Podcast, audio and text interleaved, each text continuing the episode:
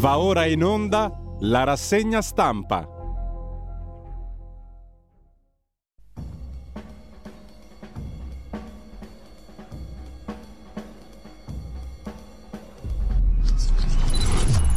La mazurka di periferia.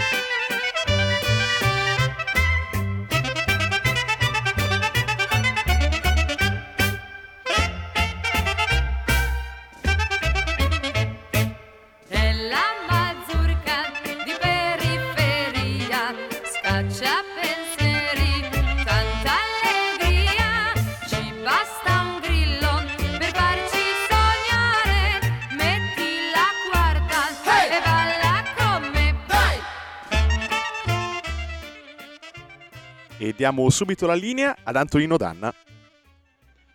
Fratelli, sono addolorato di non poter celebrare l'ufficio divino con voi, ma sono vicino a voi per elevare una preghiera verso l'alto dei cieli. Non è la prima volta che il fiume invade le nostre case. Un giorno però le acque si ritireranno e il sole tornerà a splendere e allora ci ricorderemo della fratellanza che ci ha unito in queste ore terribili. E con la tenacia che Dio ci ha dato ricominceremo a lottare perché il sole sia più splendente, i fiori più belli e la miseria sparisca dalle nostre città e dai nostri villaggi. Dimenticheremo le discordie e quando avremo voglia di morte cercheremo di sorridere. Così tutto sarà più facile e il nostro paese diventerà un piccolo paradiso in terra. Andate. Io resto qui per salutare il primo sole e portare a voi, lontano, con la voce delle campane, il lieto annuncio del risveglio. Che il Dio vi accompagni e così sia. Questo era Giovannino Guareschi con il suo Don Camillo, film dell'anno di grazia 1951, l'anno in cui tra l'altro avvenne il devastante alluvione del Polesine e naturalmente di alluvione parliamo, anche se c'è già chi usa la parola eh, terremoto per i morti che ha causato, per gli sfollati che sta causando. Amiche e amici miei, ma non dall'avventura, buongiorno. Siete sulle magiche, magiche, magiche onde di Radio Libertà. Questa è la rassegna stampa. Io sono Antonino Danna ed è l'edizione di giovedì 18 di maggio dell'anno del Signore 2023. Cominciamo subito la nostra trasmissione. Vi ricordo, date il sangue. In ospedale serve sempre, salverete vite umane. Chi salva una vita umana salva il mondo intero. E poi andate su radiolibertà.net, cliccate su Sostienici e poi abbonati, troverete tutte le modalità per sentire questa radio un po' più vostra, dai semplici 8 euro mensili della Hall of Fame fino ai 40 euro mensili del livello creator che vi permetteranno di essere coautori e co-conduttori di almeno una puntata del vostro show preferito con il vostro conduttore preferito. E allora, siccome noi prendiamo volentieri a esempio quello che ha scritto Guareschi, quando avremo voglia di morte cercheremo di sorridere.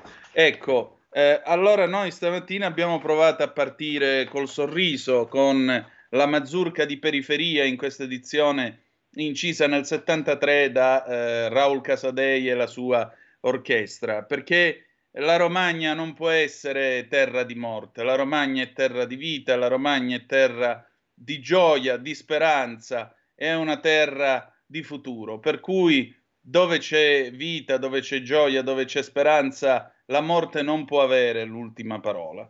E quindi oggi anche la nostra colonna sonora sarà naturalmente ispirata all'Emilia Romagna. Ci piace pensare che la radio, vedete, la radio non è più che una ragnatela in fondo che corre nell'aria, siamo una voce, eh, è la sua voce esile ma forte che arriva ovunque. Ci piace pensare che queste parole, questa musica voleranno dove oggi ci sono eh, rottami, dove oggi c'è morte, dove oggi c'è distruzione e porteranno un po' di speranza a chi è riuscito a sopravvivere, a chi sta lottando duramente per riaffermare il diritto e la dignità della vita. Cominciamo allora la nostra trasmissione. Voglio ringraziare come sempre il nostro Federico Borsari, il nostro meneghino volante in regia. 346 642 7756 se volete commentare eh, i fatti del giorno oppure se vivete in Emilia Romagna e ci volete raccontare che cosa sta succedendo da voi 029294 7222 alle 7.50 sentiremo il nostro Alessandro Russo, Alessandro a Bologna e lui ci dirà un po' come sono andate le cose stanotte dalle sue parti. Iniziamo allora con le prime pagine. Iniziamo con le prime pagine. Avvenire il quotidiano dei vescovi. Naturalmente il tema di oggi di tutte le aperture è, salvo qualche eccezione, l'Emilia Romagna.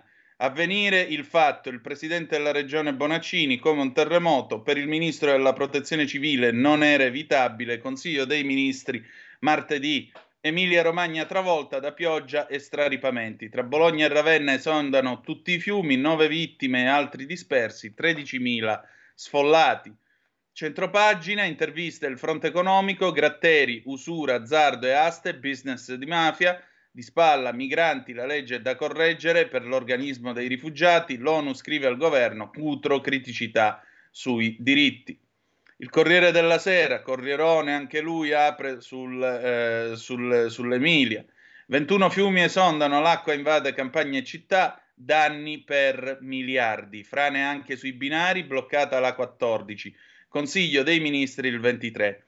Morti e sfollati come un terremoto, alluvione devastante in Emilia-Romagna, almeno nove vittime, in decine di migliaia costretti a lasciare le case. Poi ci sono i racconti dei sopravvissuti, la fuga, la paura non finiva più, eh, le storie e i drammi usciti e travolti per i loro animali, i soccorsi a nuoto, così ho salvato quel bambino. Abbiamo poi in basso il caso, salta la norma sui precari della sanità, bollette, stop al decreto, tensioni sull'autonomia. C'è un'intervista doppia a Calderoli e alla Russa a proposito della presunta manina che avrebbe pubblicato questo eh, report eh, dell'ufficio studi del Senato che eh, boccia senza appello la riforma Calderoli. La Russa dice che la manina non c'è stata, poi avremo modo di raccontare tutto questo. Il fatto quotidiano, già che c'è un altro terremoto, alluvione in Emilia-Romagna, 9 morti e 10.000 sfollati, il partito del cemento uccide. Leggi su clima e suolo ferme, la regione col record di impermeabilità. Ebbene sì, perché la colpa, poi ci sono gli ecoattivisti che ce lo spiegano, la colpa naturalmente è di voi maiali che avete ancora eh, una vecchia punto o magari un Alfa 146 e quindi voi altri con la vostra CO2 siete quelli che avete causato tutto questo. Bene, avremo modo invece di dimostrarvi e di raccontarvi che le cose non stanno affatto così perché su Italia Oggi, seguendo un consiglio che mi dava mia zia Santina, Nino, ascolta quando parlano gli uomini, ecco, vi farò sentire la voce di un uomo, un uomo vero che è stato peraltro al magistrato alle acque al Po, quindi sa quello di cui sta parlando, Domenico Cacopardo, che spiega com'è che si è arrivati a questo disastro. E il disastro è molto semplice da spiegare. Hanno abolito quelli competenti che dovevano stare a controllare lo stato dei fiumi e non solo del Po. Siccome questo non è avvenuto e non sono stati fatti i lavori per garantire la sicurezza del suolo, oggi la gente affoga. Per cui vi potete tenere le vostre vecchie punto, le vostre vecchie mh, Alfa 146, perché non è colpa vostra. Il giornale il giornale, signore e signori, l'alluvione e la solidarietà, Romagna Nostra, il maltempo fa 9 morti e 13.000 sfollati, Bonaccini come un terremoto, aiuti da tutta Italia, i meteorologi in due giorni la pioggia di tre mesi. Dal governo subito una mano, rinviate tasse e mutui. Poi abbiamo Darmanen che torna a fare il suo show perché giustamente nella tragedia qualche accenno buffonesco ci deve essere sempre. E allora, tensione internazionale, Parigi senza ritegno attacca ancora Meloni, il ministro Darmanin insulta di nuovo la Premier, scavalcando Macron, tanto già che c'era. Corruzione, lui fa ricorso, Sarkozy condannato, un anno col braccialetto. QN, Nazione, Giorno e il resto del Carlino, perché 9 morti, 40.000 sfollati in Emilia Romagna, esondati tutti i fiumi, sott'acqua anche la A14, intervista a Salvini, via alle, opere, via alle opere ambientali, annullate il GP di Imola, parte la raccolta fondi di quotidiano nazionale per le popolazioni colpite, la mobilitazione, il dovere di stare dalla vostra parte. Tra l'altro, a, a Ferrara c'è polemica sul concerto di Bruce Springsteen, si fa oppure no? Fate voi. Eh, il piccolo Enea, ogni tanto una buona notizia. Il piccolo Enea, che è stato abbandonato dopo il parto, è stato adottato. Come vedete, c'è ancora l'Italia là fuori. Eh, un'altra nota buffonesca in mezzo alla tragedia: inseguiti dai paparazzi a New York, Harry, Meghan e l'incubo di Lady D. Ma chi se ne frega di questi due, veramente? Ma vive il re. Allora, Carlo III, ovviamente, lo sapete. Il mattino di Napoli, tragico bilancio dell'alluvione in Emilia-Romagna, 9 morti, 28.000 sfollati, Bonaccini come un terremoto, sepolti dall'acqua. Abbiamo poi di spalla ore di tensione, blindata l'area del carcere Irpino, Bellizzi rivolta in cella, servono più agenti, detenuti puniti, esplode la rabbia, poi lo stop, il ruolo del DAP. Dopo la bozza critica redatta dai tecnici del Senato, autonomia nel mirino, Calderoli è all'angolo, accuse delle opposizioni, il ministro e i palazzi si intromettono. Il tempo, emergenza maltempo, dal governo subito 20 milioni, stanziati i primi fondi a favore dell'Emilia Romagna colpita dall'alluvione. Sale il bilancio del disastro, 9 vittime e diversi dispersi, sono oltre 13.000 gli sfollati. Su proposta di Salvini annullato a Imola il GP di Formula 1 in programma domenica. Centropagina, il tempo di Osho, francesi schizofrenici su Meloni, elogi da Macron, ma Darmanin è duro. Ecco qua infatti Darmanin che guarda perplesso. Macron, io a questo non lo riconosco più, ha smesso pure di rosicare per mondiale del 2006. Vabbè, Darmanin, non ti dico dove dovresti andare, ma lo avrete inteso tutti quanti e in quale dialetto. Nordio anticipa i contenuti su carcere preventivo e intercettazioni. Pronta la riforma della giustizia. La Repubblica sott'acqua, i fiumi rompono gli argini in Emilia-Romagna, nove morti, oltre 10.000 sfollati, Bonaccini come un terremoto. Dall'Appennino alla costa, molti paesi isolati dalle frane e dagli allagamenti. Annullato il GP di Imola. Piogge tropicali sull'Adriatico e l'effetto del clima malato. Di spalla, poi abbiamo eh, la scalata al potere dei commensali di Carminati, Renzi fa il gruppo e così Italia Viva spinge Calenda nel misto, e poi Natalia Aspesi che ci spiega che dai sovrintendenti a Fazio è l'ora della vendetta. Uno che se ne va perché gli danno 900.000 euro all'anno in più, eh, senza nemmeno chiedere il rinnovo del contratto in RAI, secondo loro è un epurato. Vabbè. Eh, lezioni di vita, amiche e amici miei, ma non dell'avventura. La stampa Ecco ancora la fotonotizia di apertura, 9 vittime, 13.000 sfollati, una regione in ginocchio per l'alluvione. Annullato il GP di Imola martedì, il Consiglio dei Ministri straordinario, Romagna nostra. Zai avvisa Meloni, senza autonomia, addio maggioranza, il servizio di Paolo Colonnello. La verità non apre con l'Emilia, apre eh, con il Covid, la corsa a tappe mette a nudo le ipocrisie, tamponi e mascherine un'altra presa in giro, Dopo l'assurdo ritiro della maglia rosa e la ridicola imposizione del bavaglio, spuntano ciclisti positivi al virus che invece restano in gara. Evviva! Ma la quarantena non è mai stata revocata, vale solo per i cittadini fessi? Centropagina, pezzo di Carlo Cambi, un pezzo implacabile di Carlo Cambi, Schlein, opere mancate per l'Emilia allagata. Il bilancio dell'alluvione si aggrava, nove morti, ma a differenza di quanto avvenne a Senigallia, nessuna accusa e nessuno ricorda che il neosegretario del PD in regione aveva proprio la delega alla prevenzione, non fatta. Ne abbiamo accennato ieri, poi andiamo a vedere che cosa ha scritto Carlo. Da che pulpiti arrivano le critiche a Chiara Colosimo, amici di terroristi e prime pietre da non tirare, perché Chiara Colosimo, eh, classe 1986, non è elegante dire l'età delle signore, però eh, il suo senso ce l'ha, beh, è sulla croce ed è sulla graticola perché è accusata di essere amica di Ciavardini che è stato condannato per la strage di Bologna.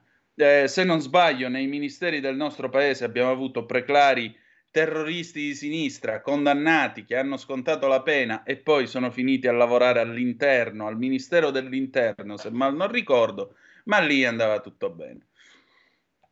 Eh, libero, alluvione in Emilia Romagna, sott'acqua il modello PD, tragedia nella terra, simbolo del buon governo Dem, inutilizzati molti dei fondi stanziati per la prevenzione. 9 morti, 22.000 sfollati, Meloni vara un pacchetto di aiuti. Brutta fine per l'ex presidente francese Sarkozy, dai sorrisini su Berlusconi alla condanna in carcere. L'ennesima beffa dei grillini, scrive Carlo Giovanardi. Abbiamo meno onorevoli, ma costano come prima. Bellissimo, un risultato clamoroso, eh? Onestà, onestà, ta, ta, ta. Andiamo a vedere Italia Oggi. Italia Oggi apre con le elezioni. Pisa pende anche il sindaco. Il candidato leghista che si è ripresentato ha preso il 49,9% dei voti. Gliene sono mancati solo 11, scrive Carlo Valentini. Sarà quindi costretto ad andare al ballottaggio con esito incerto. Eh, poi abbiamo il pezzo di Cacopardo, appunto. L'Emilia in ginocchio si paga l'abolizione del genio civile e del magistrato per il Po. L'Emilia in ginocchio per la furia del maltempo. Ora i media pongono l'accento sulla natura eccezionale delle piogge. Un'eccezionalità che, benché non così grave, si era manifestata già un paio di anni fa. Il ripetersi delle alluvioni segnala che i provvedimenti urgenti non sono stati effettuati nei tempi necessari per evitare che dopo due anni i territori fossero di nuovo in crisi. Eh, la causa del disastro è dunque politica. Dal punto di vista istituzionale, il punto critico deriva dall'abolizione del genio civile.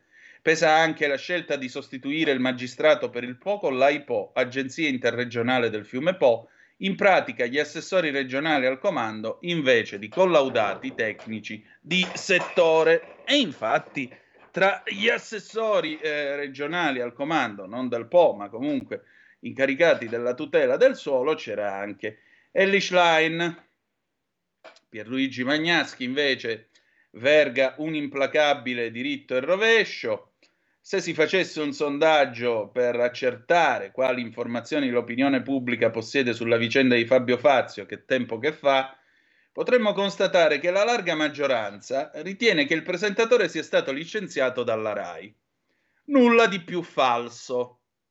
Fazio infatti se n'è andato da solo perché ha preferito accasarsi presso Discovery 9, dove gli viene concesso un ingaggio più alto di 900.000 euro l'anno rispetto a quello che prende il RAI. Fazio quindi non è un radiato, ma un personaggio dello spettacolo che sa fare bene i suoi conti. Oltretutto si è dimesso dalla RAI prima che il nuovo consiglio di amministrazione si insediasse.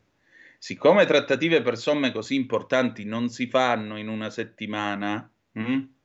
questo vuol dire che Fazio era in trattativa con Discovery da molto tempo e che ha previsto che una somma del genere la RAI non avrebbe mai potuto dargliela come, anche se avesse voluto e si è comportato di conseguenza. Eh? Allora, eh, prima di vedere i giornali locali, c'è Alessandro da Bologna al telefono. Ciao Alessandro, buongiorno. Ciao Antonino, buongiorno. Allora, come va stamattina a Bologna? Di preciso dove ti trovi? Io mi trovo a Stignano, quindi nella zona sud, diciamo, della prima periferia di Bologna, che è una zona molto bella. Rastignano, comune di Pianoro. Sì. E noi siamo stati molto colpiti nei giorni scorsi da questa ondata di maltempo, perché il Savena, che è il torrente che passa qua, eh, è esondato e ha allagato tutto. Si è portato via una strada, si è portato via una pista ciclabile, ha invaso eh, le case, ha invaso i palazzi. Eh, questo maltempo verso la montagna, quindi verso Loiano, ha fatto eh, crollare strade, ehm, Loiano è praticamente isolata, Monterenze lo stesso, insomma ci sono stati dei grossissimi problemi e quindi un paio di, di, di sere fa, di pomeriggi fa, io e mia moglie abbiamo deciso di portare via i bambini perché era troppo pericoloso star vicino al fiume. Ecco. Ecco, noi stiamo vedendo tra l'altro una foto che tu ci hai mandato stamattina presto mentre preparavamo la rassegna stampa e insomma sembra che il sereno sia tornato adesso. Sì, almeno per un paio di giorni sembra che il tempo sarà stabile, poi le previsioni dicono che nel weekend dovrebbe ricominciare addirittura con temporali, speriamo che le cose eh, non vadano così perché, perché qui ormai insomma, siamo al limite, nel senso che i danni sono stati davvero molto molto importanti, importanti su Pianoro, sulla montagna, su Bologna, eh, dove, dove, il Ravone stesso, che è, stato, è un fiume che è stato interrato, è uscito e ha eh, allagato eh, via Saffi e quindi l'esondazione di questi fiumi ha portato dei, dei, dei grossissimi danni. Eh, mm.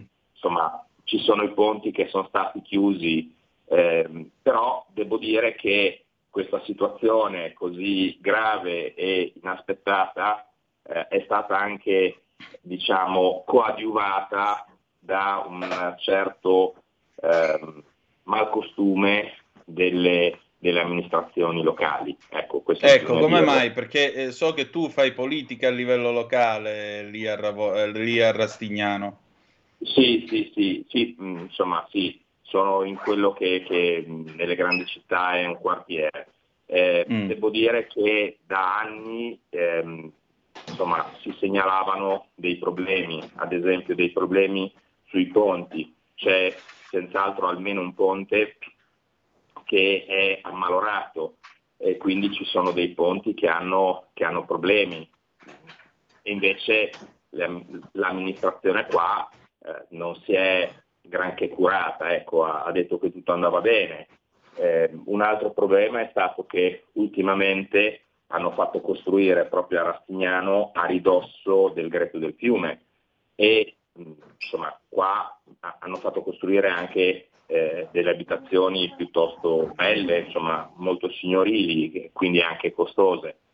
E in realtà queste abitazioni nuove, nuovissime, sono state lambite dal fiume Savena, perché il fiume si è ingrossato, è venuto su e quindi ha, ha toccato tutto, ecco, ha, ha colpito anche queste abitazioni. Allora la domanda è, era così, eh, è così corretto dare sempre la possibilità di costruire, è sempre così corretto dare la possibilità di edificare anche a ridosso dei fiumi?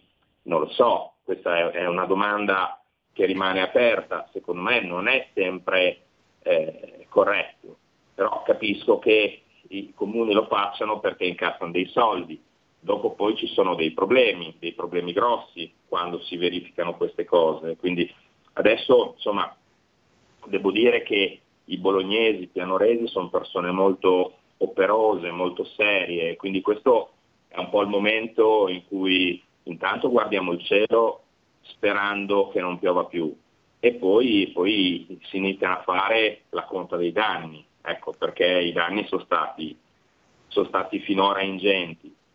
E, e poi, poi nel tempo dovremo valutare anche le responsabilità di chi ha amministrato i territori, di chi non ha preso delle decisioni come a, a Bologna, insomma c'è il fiume Ravone che è stato chiuso e interrato, eh, dal 2021 si sapeva che ci dovevano essere dei lavori che dovevano essere fatti.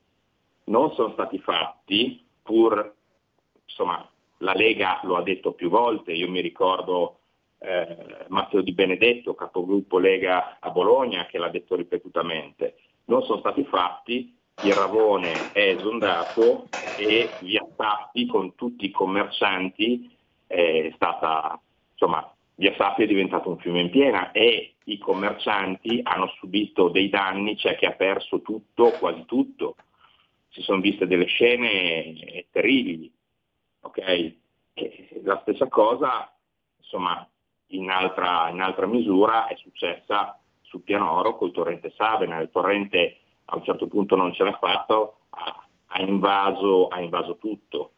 E questo, eh beh, ma sai, il vecchio Andreotti che la sapeva molto lunga, diceva la prevenzione non produce voti, è l'intervento successivo che ne produce in abbondanza.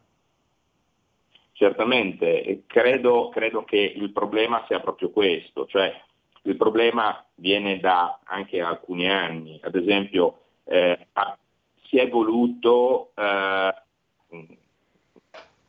si è voluto che non esistessero più le province, ecco, la città metropolitana con i suoi tecnici eh, non è stata eh, sufficiente a fare i lavori che dovevano essere fatti, proprio perché quando non c'è una responsabilità politica, quando non c'è qualcuno a cui dire guarda che tu sei stato eletto per me e c'è il torrente Savena che ha dei problemi, c'è questa, questa situazione, ci sono delle, delle, cose da mettere a posto nel territorio. Ecco, quando manca questo ci sono solo dei tecnici i quali eh, talvolta non hanno questo grande desiderio di affrontare i problemi.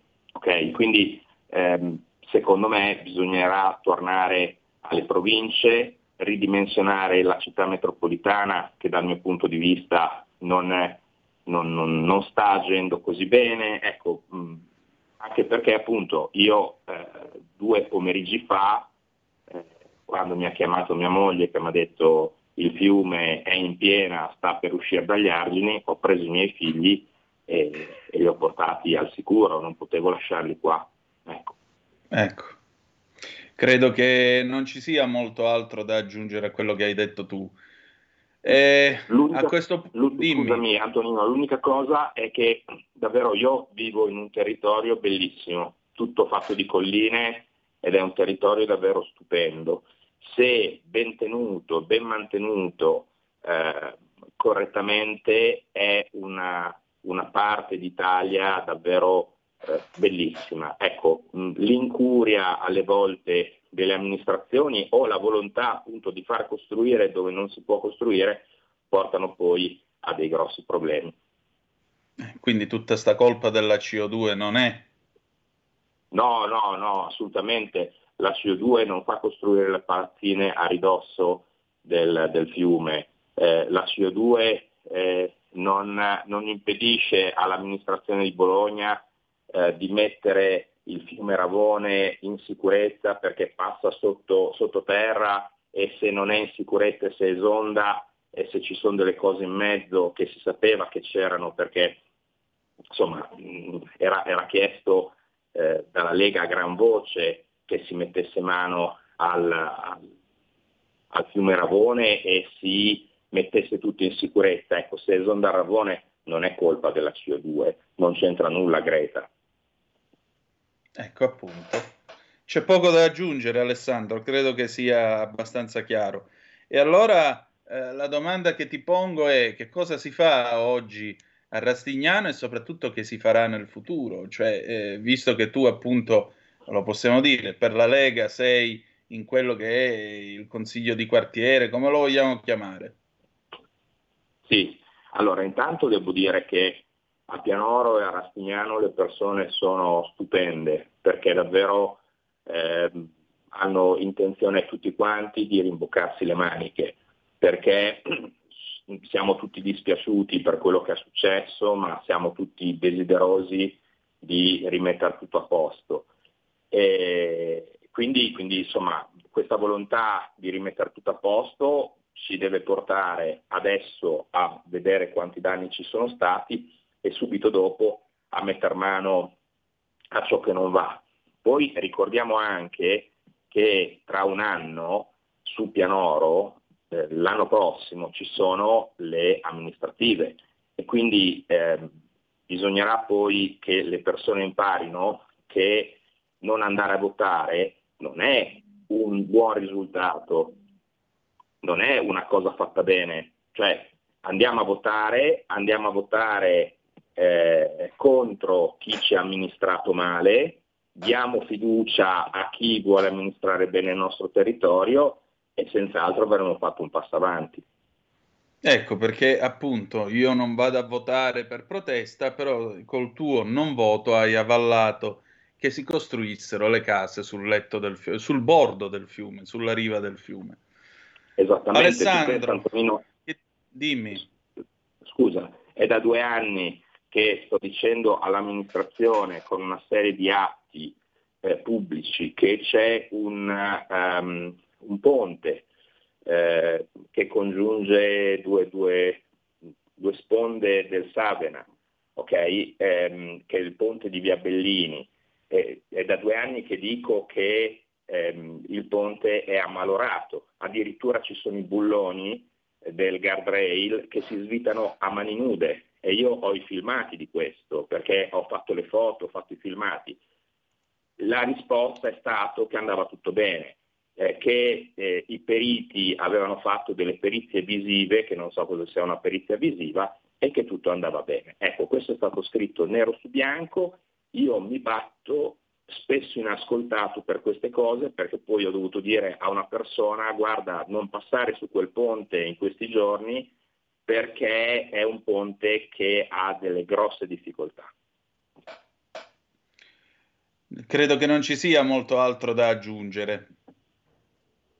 Antonino, io ti ringrazio tanto anche perché hai puntato, hai acceso un faro su questo nostro territorio di Pianoro, così vicino a Bologna, che è stato provato duramente. Ci potremo sentire prossimamente e così vedremo se è stato fatto qualcosa. Cosa ne dici? Decisamente, tu tienimi aggiornato, va bene? Benissimo. Antonino ti ringrazio. Grazie a te, grazie a te, un abbraccio. Un abbraccio, ciao. Allora, io ringrazio il nostro Alessandro Russo da Bologna. Come vedete, la storia della CO2 è bella, sì, suscita bellissimi sensi di colpa, però la realtà è un'altra. E qui non c'è la manutenzione al territorio. Questa è la realtà dei fatti e ogni volta dobbiamo aspettare che ci siano i morti e gli allagamenti per dire un'ovvietà, cioè non si fa manutenzione al territorio e mi vergogno nel dirvi queste cose. Allora, adesso noi andiamo in pausa, ci ritroviamo con eh, Romagna Mie eseguita da Raul Casadei, anno di grazia 1973, con l'augurio che queste liete note risuonino fino in riva all'Adriatico e possano dare un po' di speranza a chi ci ascolta da lì. Grazie a tutti, a tra poco. Stai ascoltando Radio Libertà. la tua voce libera, senza filtri né censura. La tua radio.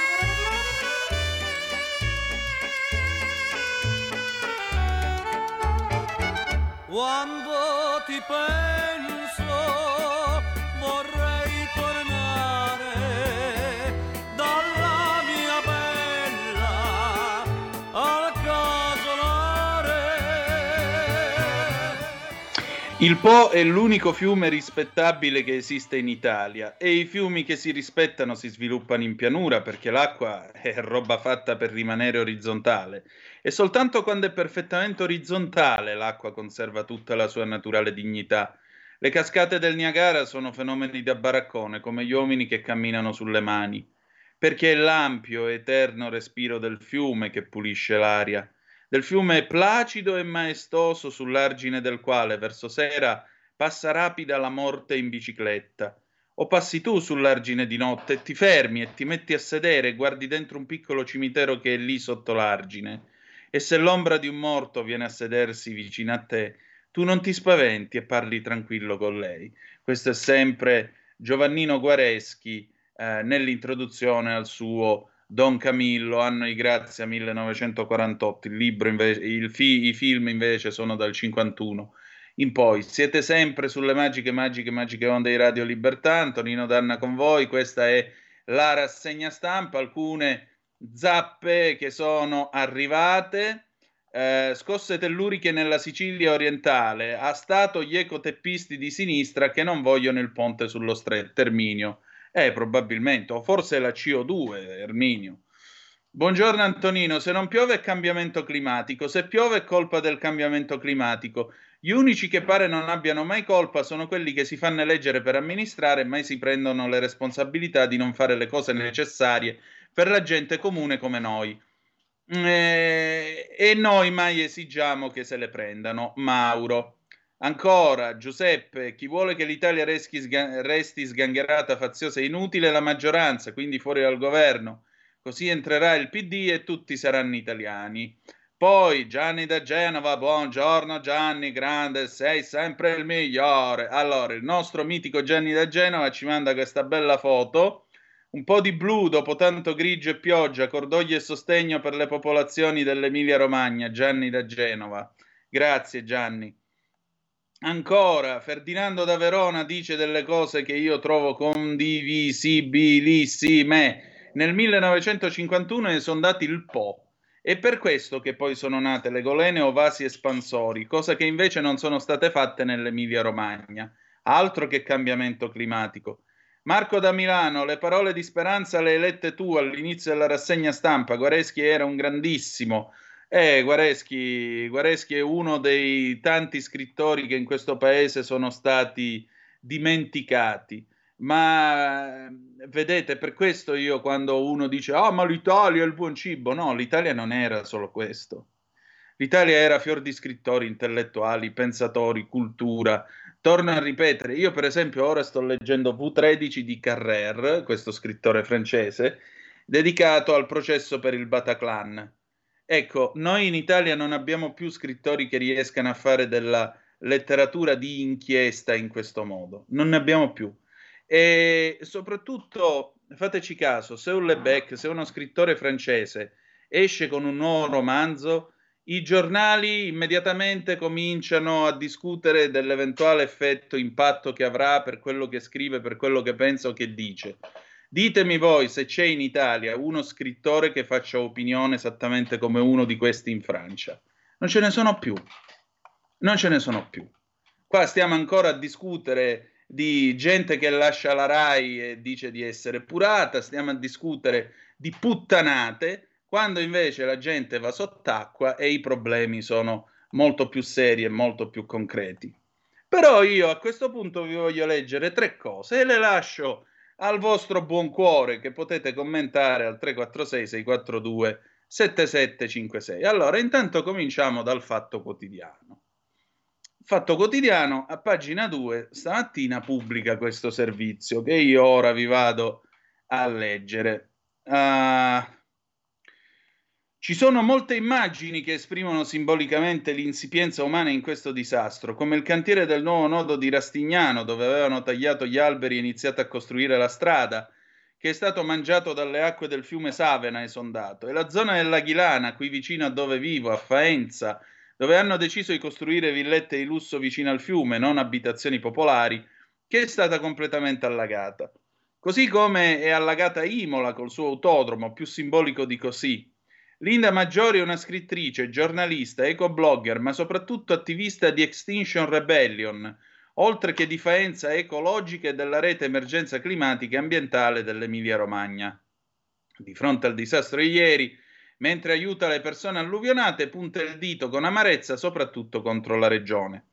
Bonaccini si fa bello nel dire che l'Emilia è la Motor Valley, Food Valley, l'Energy Valley italiana, ma oggi siamo solo una valle allagata. Di chi sono le responsabilità di ciò che è accaduto? Ovviamente a causare il disastro è stata la crisi climatica, ormai innegabile. Tac! Eh? Oggi abbiamo un clima tropicale monsonico a cui dobbiamo abituarci perché non possiamo più tornare indietro. Ma non c'è una vera e propria presa di coscienza di questa crisi e qui veniamo ai responsabili. Chi a suo avviso? In questa regione si continuano a costruire case vicine ai fiumi come all'Aghilana, una battaglia che abbiamo portato avanti invano da anni. Si imbrigliano i fiumi in argini sempre più alti, dati magari in gestione a cooperative che spesso tagliano eh, che spesso tagliano gli alberi quando invece gli esperti di biodiversità suggeriscono di costruire boschi perifluviali paralleli ai fiumi. Poi soprattutto si continuano a costruire strade tangenziali autostrade come prevede il piano regionale dei trasporti. Si riferisce al raddoppio del passante di mezzo?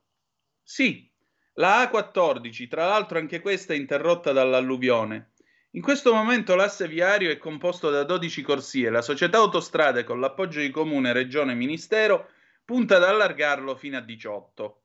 Ma l'incoerenza della regione è anche sulla crisi climatica. Ecco perché quelle di questi giorni mi sembrano lacrime di coccodrillo. In che senso? Non si può fare finta che nei cambiamenti climatici non incida la crisi energetica.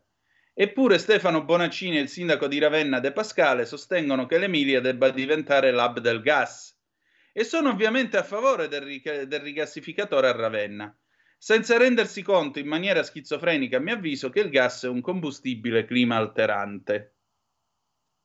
Voi avete presentato anche una serie di proposte? Sì, abbiamo fatto quattro proposte di legge popolare per chiedere tra l'altro l'azzeramento delle emissioni e del consumo di suolo sono state portate avanti con una grande raccolta di firme presentate all'Assemblea regionale. Ebbene, non è iniziata neanche la discussione nelle varie commissioni.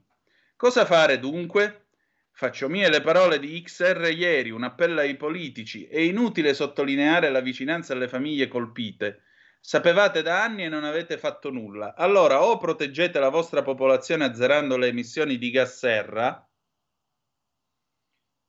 Oppure ci dovremmo proteggere noi cittadini comuni, costruendo comunità, organizzandoci e anche ribellandoci. Se la politica non fa nulla, cos'altro ci resta?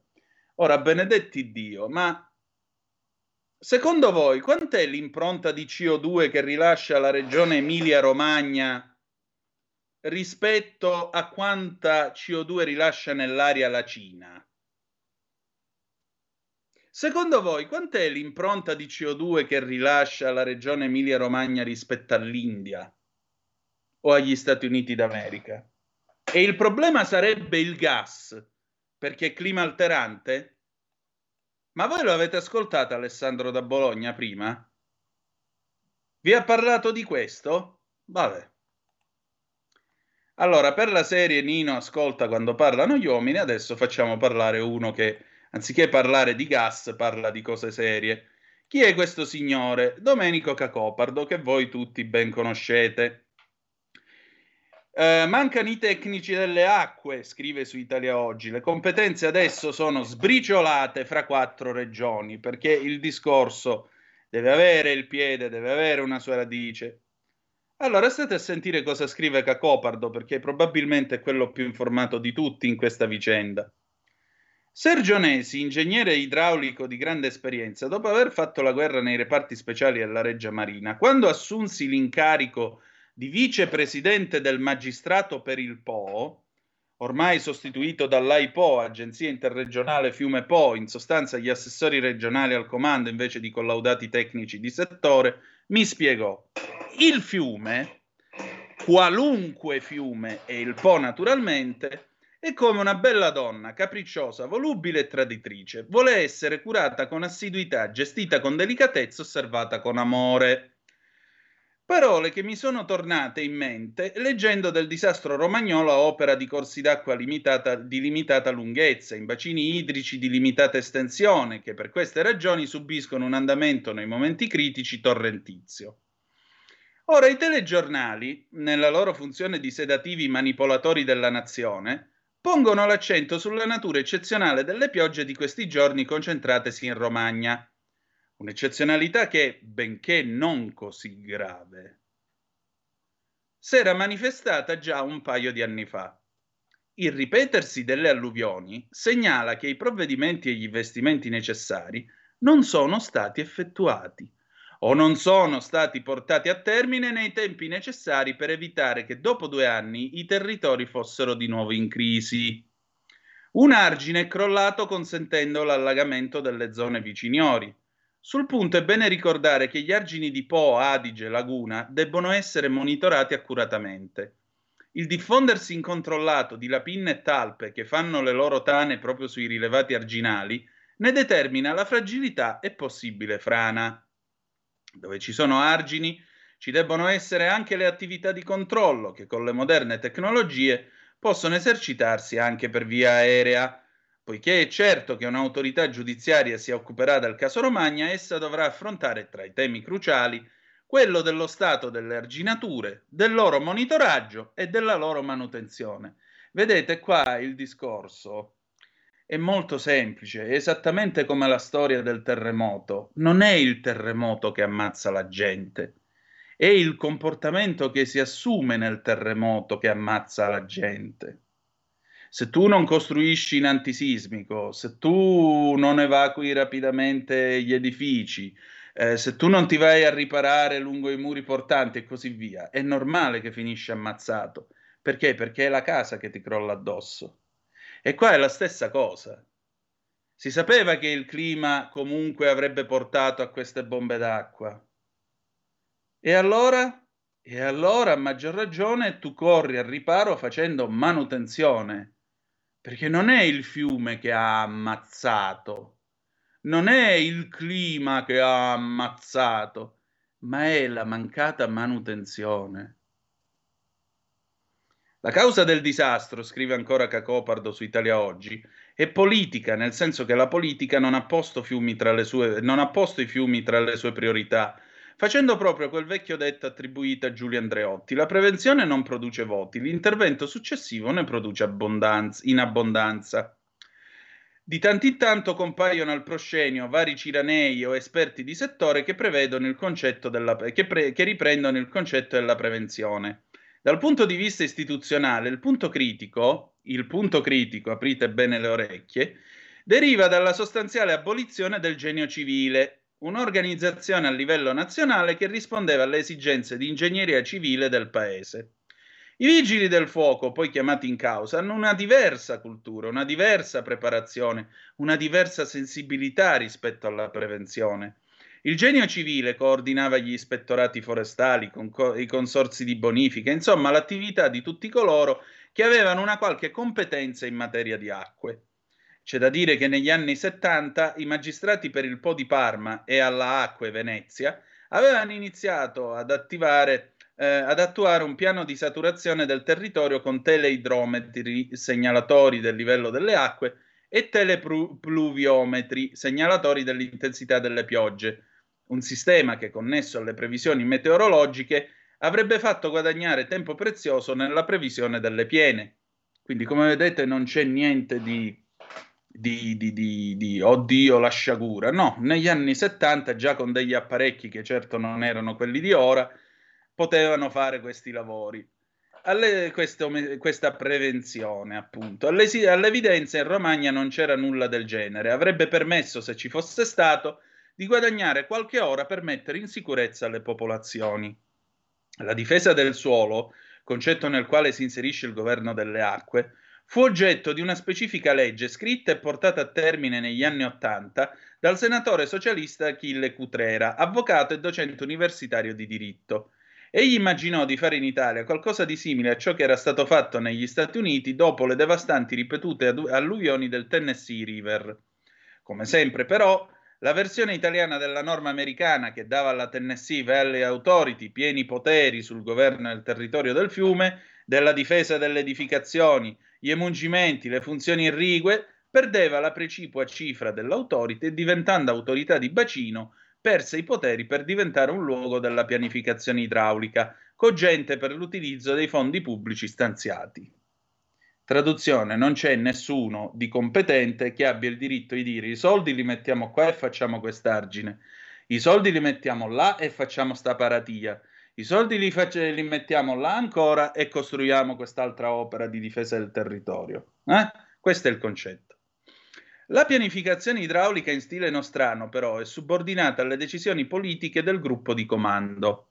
Per il Po, gli assessori di Piemonte, Lombardia, Emilia-Romagna e Veneto, quegli stessi personaggi che per ragioni di bottega politica potrebbero non scegliere le opere da realizzare secondo urgenze tecniche, ma secondo i propri interessi elettorali. Tac. E spiace ritenere che gli uffici tecnici, per esempio dell'AIPO, la citata agenzia interregionale del fiume Po, non hanno né possono avere la forza o il coraggio di scrivere ai predetti assessori attenzione, gli interventi a difesa, per esempio dell'isola di tal dei tali, hanno la precedenza sul resto, perciò per due anni tutte le risorse disponibili vanno investite in quella situazione. Un caso come tanti altri. E non si può nemmeno dimenticare che le nomine dei vari responsabili rispondono sempre alle logiche localistiche che ispirano l'azione delle regioni. Un circuito vizioso si chiude in modo inesorabile. Sarà difficile, se non impossibile, che il governo Meloni riordini il settore, sottraendolo alle inadeguate responsabilità delle regioni, agli interessi degli amministratori regionali, a un sistema di potere che non riconosce al fiume la sua naturale sovranità. Sarà difficile, se non impossibile, che il governo Meloni metta fine con una norma a difesa delle sezioni fluviali alle pressioni degli ambientalisti che, impedendo gli sfalci delle vegetazioni che crescono negli alvei, ne riducono la sezione contribuendo in modo esponenziale ai disastri del presente e del passato, dall'alluvione del Bormida in poi. Sarà difficile, se non impossibile, che il governo Meloni sottragga il governo dei fiumi alle attuali competenze politiche per conferirlo a chi ne ha le conoscenze tecniche per onorarlo. Così continueremo da un'alluvione all'altra, impreca- imprecando contro il cambiamento climatico e le piogge battenti, come facevano nel mese archeano gli uomini, incapaci di governare la natura secondo necessità e opportunità.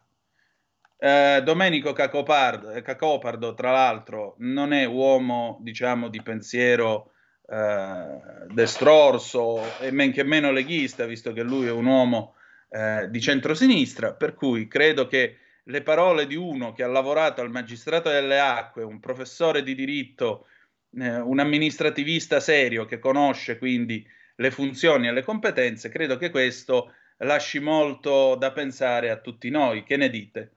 Sono arrivate altre zappe al 346 642 7756. Mm, buongiorno, a proposito di Guareschi, il grande fiume percorre nel tratto più lungo l'Emilia. Uh, le golene sono presenti ovunque, il problema è ripulire i fossi fin dalle colline, dragare i fiumi, tagliare la vegetazione in alveo, controllare le abitazioni che insistono sulle golene. Manca la programmazione dal decreto del 93 per la sicurezza spondale, Pierre. Eh, Ambrogio, buongiorno, ma quella signora che guarda caso si è fatta intervistare dal Fatto Quotidiano, nel cervello a materia grigia o ghiaia? Eh, guarda, io lasciamo stare. Torniamo a noi, torniamo a noi, torniamo a noi. Mm, vi dicevo che ora si è fatta le 8.25, abbiamo ancora tempo. Andiamo sulla verità, perché a pagina 10 Carlo Cambi e poi chiudiamo tutto questo paginone sull'Emilia con l'intervista che ha rilasciato Salvini al giorno. Ah, allora,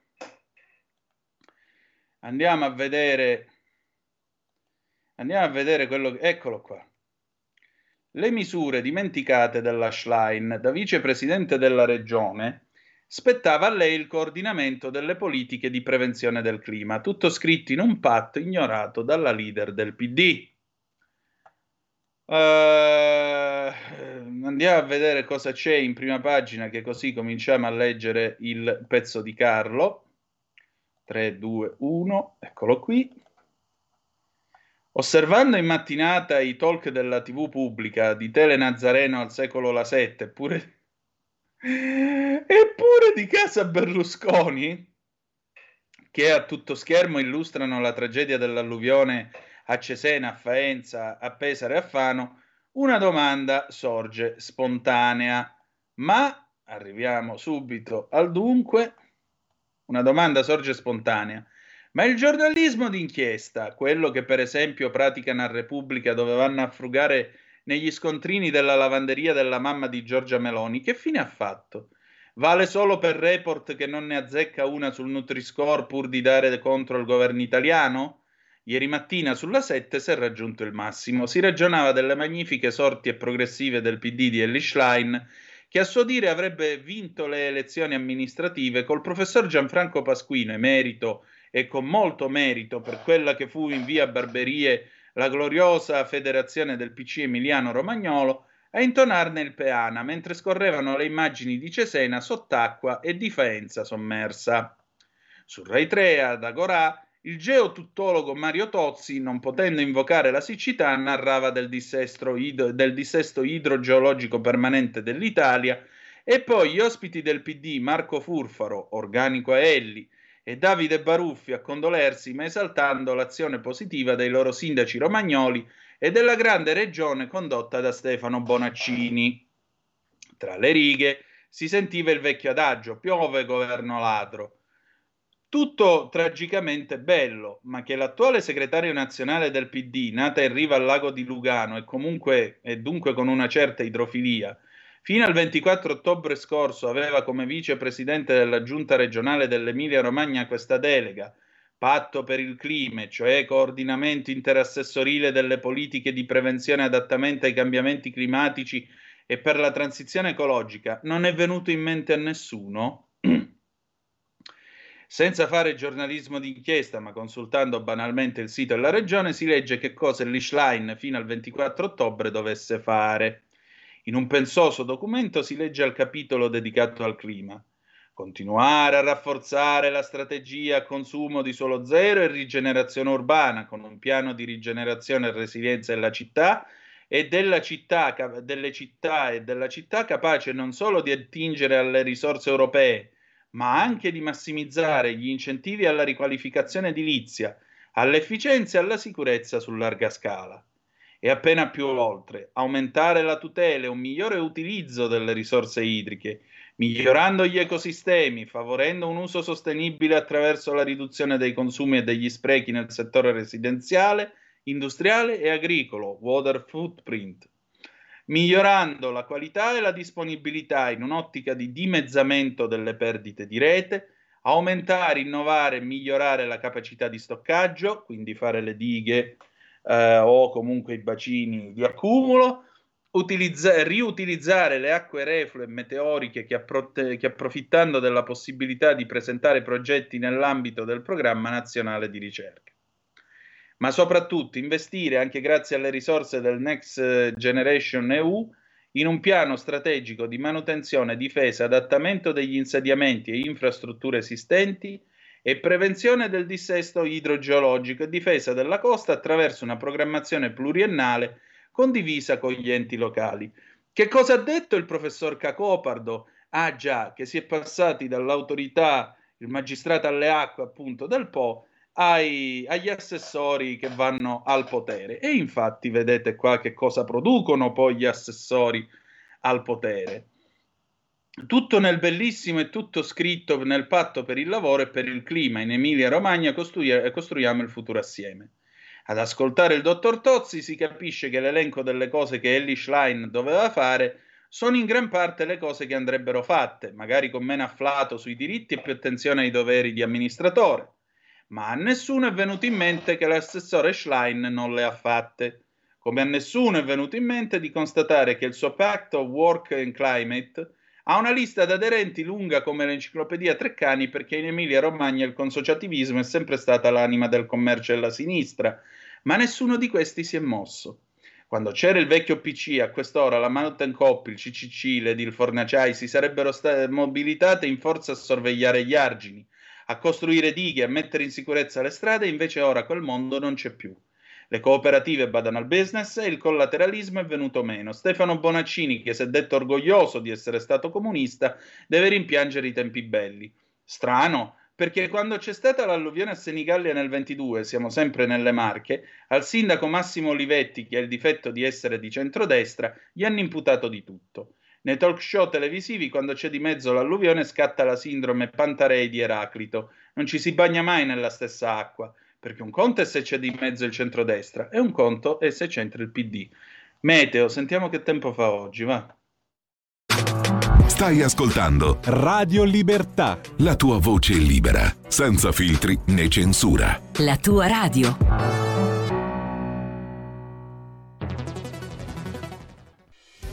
Quotidiano di Sicilia, il quotidiano d'Italia, l'informazione che ribalta i luoghi comuni, una vera visione dei fatti, l'Italia vista da sud. Ogni siciliano che vive in Italia e nel mondo è una risorsa, è protagonista della crescita della nostra nazione. Dai forza alla crescita della nostra isola, abbonandoti al QDS digitale più archivio a soli 99 euro annui. Quotidiano di Sicilia, il quotidiano d'Italia, una scelta di valore.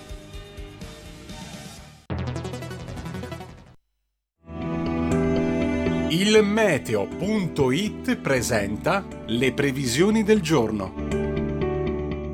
Non cessa l'instabilità sul nostro paese e anche la giornata odierna sarà dunque caratterizzata da tante nubi e da numerosi fenomeni. Al mattino piogge maggiormente probabili al centro-sud, seppur a macchia di leopardo, ma da non escludere anche sulle regioni settentrionali.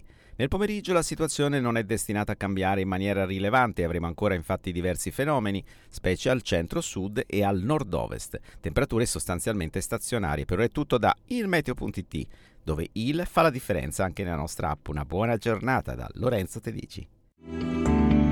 Avete ascoltato le previsioni del giorno. E la linea torna ad Antonino Danna. Grazie Meneghino Volante, siete sempre sulle magiche, magiche, magiche onde di Radio Libertà. Antonino Danna al microfono con voi. Nel mentre sono arrivate altre zappe al 346 642 7756. Uh, ciao Antonino, sono Marco Diagrate. Secondo me, buongiorno a te Marco. Secondo me, come da buone abitudini, se ne parlerà ancora per una settimana di questa sciagura. Poi inizia l'estate e si penserà ad altro. E purtroppo sì, purtroppo sì. Infatti il PNRR me- per me andrebbe riscritto priorità, siccità, gestione acqua e corsi, zone sismiche e sanità, Silvio da Torino. Buongiorno, sono CO2, non potete accusarmi di tutto e che cazzo, un po' di dignità. Il Walter CO2.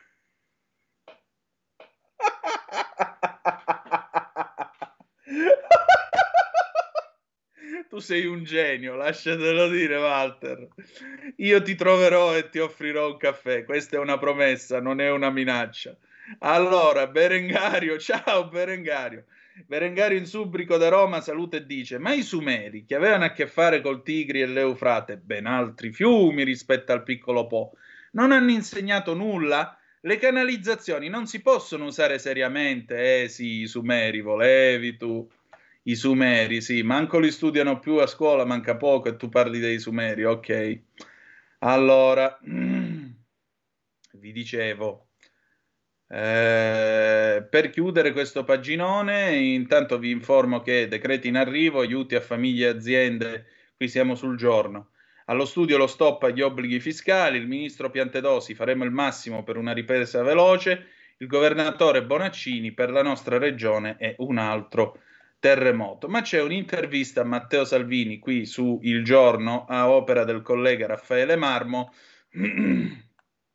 e Salvini dice alcune cose. Eh, subito 100 milioni, basta con i troppi no, sbloccheremo le opere. Il vice premier e le priorità del governo, crisi idrica e rischio idrogeologico. I lavori su quattro drang- eh, grandi dighe in Italia sono fermi da troppo tempo. Abbiamo deciso di commissariare i progetti, è necessario ripartire. Ministro Salvini, quali interventi state mettendo in campo per la gravissima emergenza alluvione in Emilia-Romagna? Ovviamente, risponde lui, parliamo di un'emergenza in cui entrano in gioco più attori, a partire dalla protezione civile fino ai vigili del fuoco, avvisa Matteo Salvini, impe- impegnato direttamente in queste ore sul fronte del disastro come ministro delle infrastrutture e dei trasporti. Il MIT fa parte del Comitato Nazionale di Protezione Civile, siamo attivi e mobilitati e oltre a un costante monitoraggio di tutte le infrastrutture possiamo contare sulla professionalità della Guardia Costiera che ha subito schierato e messo a disposizione 5 battelli veloci, 25 militari della direzione marittima di Ravenna, due elicotteri, due squadre sub, l'aereo ATR-42. Senza dimenticare che uomini e donne della Guardia Costiera hanno partecipato ai soccorsi e all'assistenza per i cittadini di Faenza. Lei ha chiesto da subito di sospendere il GP di Imola. A malincuore è stato giusto rinviare il GP di Imola su cui il MIT aveva investito anche dei fondi. Ora è meglio concentrarsi per fronteggiare l'emergenza. Ne ho parlato con gli organizzatori e con Stefano Bonaccini in totale sintonia. Contiamo venga recuperato magari nel 2026. Sono orgoglioso di come gli sportivi hanno reagito a una decisione del genere, spiacevole ma assolutamente necessaria e ragionevole. Il disastro attuale ripropone la grande annosa questione del dissesto idrogeologico del paese. Ci sono stati troppi ritardi nell'affrontarla. È inutile guardare al passato, mi piace ragionare sul presente per affrontare i problemi. Ci sono due temi, da una parte la crisi idrica, dall'altra il rischio idrogeologico. Sull'emergenza idrica serve intervenire per costruire, riparare, migliorare tutte le strutture che devono contenere e governare l'acqua, anche per riutilizzarla in industria o agricoltura. Come MIT abbiamo messo sul tavolo più di 100 milioni, che sono solo una prima tranche urgente, di cui 13,1 per l'Emilia-Romagna, per interventi non rinviabili sul canale Emiliano-Romagnolo. La tutela del territorio rimane la grande dimenticata. Purtroppo è vero, paghiamo decenni di troppi no che hanno bloccato il paese a tutti i livelli. Pensiamo alla pulizia del letto dei fiumi o alle dighe come quella di Vetto a Reggio Emilia, attesa da anni, e su cui serve l'ultimo parere della Corte dei Conti per assegnare i fondi per la progettazione, 3,2 milioni. Costruire una diga sembra un'impresa impossibile. Non possiamo perdere tempo e dobbiamo accelerare gli interventi. In Italia ci sono 584 dighe. Quattro erano bloccate. Abbiamo deciso di commissariarle per uscire dall'impasse. Nella zona colpita dal maltempo ci sono 14 dighe, ma fortunatamente non abbiamo registrato problemi. Le infrastrutture che abbiamo in cantiere in Emilia-Romagna, come la Cispadana e la Campo Galliano Sassuolo, senza una messa in sicurezza di fiumi e torrenti, da sole non servono. Quali altre iniziative state predisponendo sul piano strutturale per dare una svolta organica alla protezione del territorio? Al di là di quanto già fatto, sono sempre più decisive le segnalazioni degli enti locali. Mi piace considerare il MIT come il Ministero dei Sindaci, significa ritenere l'interlocuzione diretta e costante al di là del colore politico.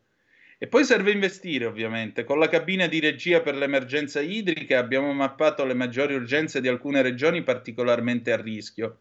È una base di partenza per intervenire rapidamente ed evitare problemi nei mesi troppo secchi.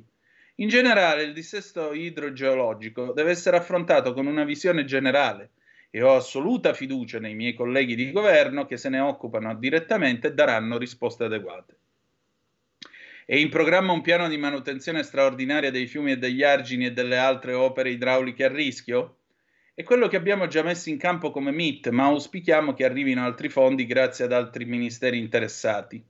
A questo aggiungiamo eventuali risorse europee. Servono investimenti di almeno un miliardo l'anno per i prossimi anni solo per la crisi idrica, così da mettere in sicurezza il Paese e fronteggiare i periodi con poche precipitazioni. L'Italia è fragile e a rischio, il lavoro da fare è tanto. Su quali risorse possiamo contare per gli interventi? I fondi FSC, che hanno premiato soprattutto il Sud, possono garantire ossigeno per interventi ad hoc di cura del territorio.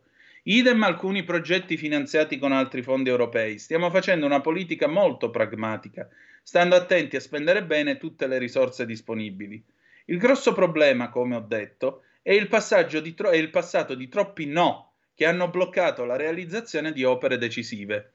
Pensiamo al Mose che oggi salva sistematicamente Venezia. Per anni abbiamo assistito a polemiche incredibili contro l'opera che oggi si rivela fondamentale. Quindi direi che la, eh, la, la, Salvini abbia le idee chiare, però io vi dico questo, cioè lui fa questa osservazione. Per quattro dighe abbiamo dovuto fare i commissariamenti. Ora, provate a immaginare domani la necessità di fare, che ne so, tre dighe in una regione eh, a rischio idrogeologico, una qualunque d'Italia. Ma voi vi immaginate quanti no diga, no questo, no quello, comincerebbero a fare casino, verrebbero i soliti profeti di sventura a dire ah, finirà come al Vaillant, moriremo tutti, eccetera, eccetera. Ve l'ho detto in notizia di paio di settimane fa sulla stampa di Imperia, edizione di Imperia, io leggevo proprio questo, che eh, a Triora, se non sbaglio, comunque a Taggia, nella Valle Argentina, vicino Sanremo, rievocavano le proteste che nel 63 portarono ad abbandonare la costruzione di una diga da quelle parti. E ancora eh, intervistavano gente che oggi ha 80 anni, eh, ah sì, perché noi abbiamo fatto la protesta perché il Vaillant era venuto giù pochi giorni prima, noi non volevamo questa cosa. Le opere non si fanno sulla base dell'emotività, le opere si fanno sulla base delle necessità. Tutto qua. E si fanno con adeguati studi. Il Vaillant è venuto giù semplicemente perché, e purtroppo semplicemente l'avverbio sbagliato, perché qualcuno, per una montagna di soldi, come scrisse Mario Pancini, il direttore della diga, che poi si è ammazzato nel 68 prima di andare a processo, eh, per una montagna di soldi si è continuata a costruire una diga che peraltro ha retto alla, al crollo del Monte Toc, in un posto che ormai si sapeva che non era posto dove costruire una diga, perché la montagna non avrebbe tenuto. Questa è la realtà dei fatti. Ma se c'è un serio studio, se si fanno i controlli, se si costruisce come Dio comanda, le dighe dove stanno restano, non è che non succede assolutamente niente. Però siamo sempre lì ed è lo stesso discorso che potremmo fare per le centrali elettriche, le centrali nucleari, ragazzi, siamo sempre lì. E facciamo una centrale nucleare, che cavolo ne so, mh, mm, a Bugugiate sul lago di Varese ma il problema non è la centrale nucleare del, del lago di Varese, il problema è costruirla e mantenerla. Costruzione e manutenzione. Questo è il punto. Se non c'è la manutenzione, poi succede come Graziella di Gallarate che ci ha mandato questa fotografia. Proiettala, Federico. Eccola qua. Graziella da Gallarate scrive: Ecco la manutenzione. Questo è il letto dell'Arnetta. Ripeto, a Gallarate. Ora, secondo voi questa roba qua c'è da fare lo sfalcio di sboscarlo tutto col napalm? Come minimo. Come minimo. Allora, altre zappe che voi avete mandato. CO2 è fantastico. Qui abbiamo i somari, altro che sumeri. Eh. I sumeri, ciao Lorenzo, Lorenzo 199, i sumeri, purtroppo ci dobbiamo accontentare dei somari, con tutto il rispetto dei somari, quelli veri.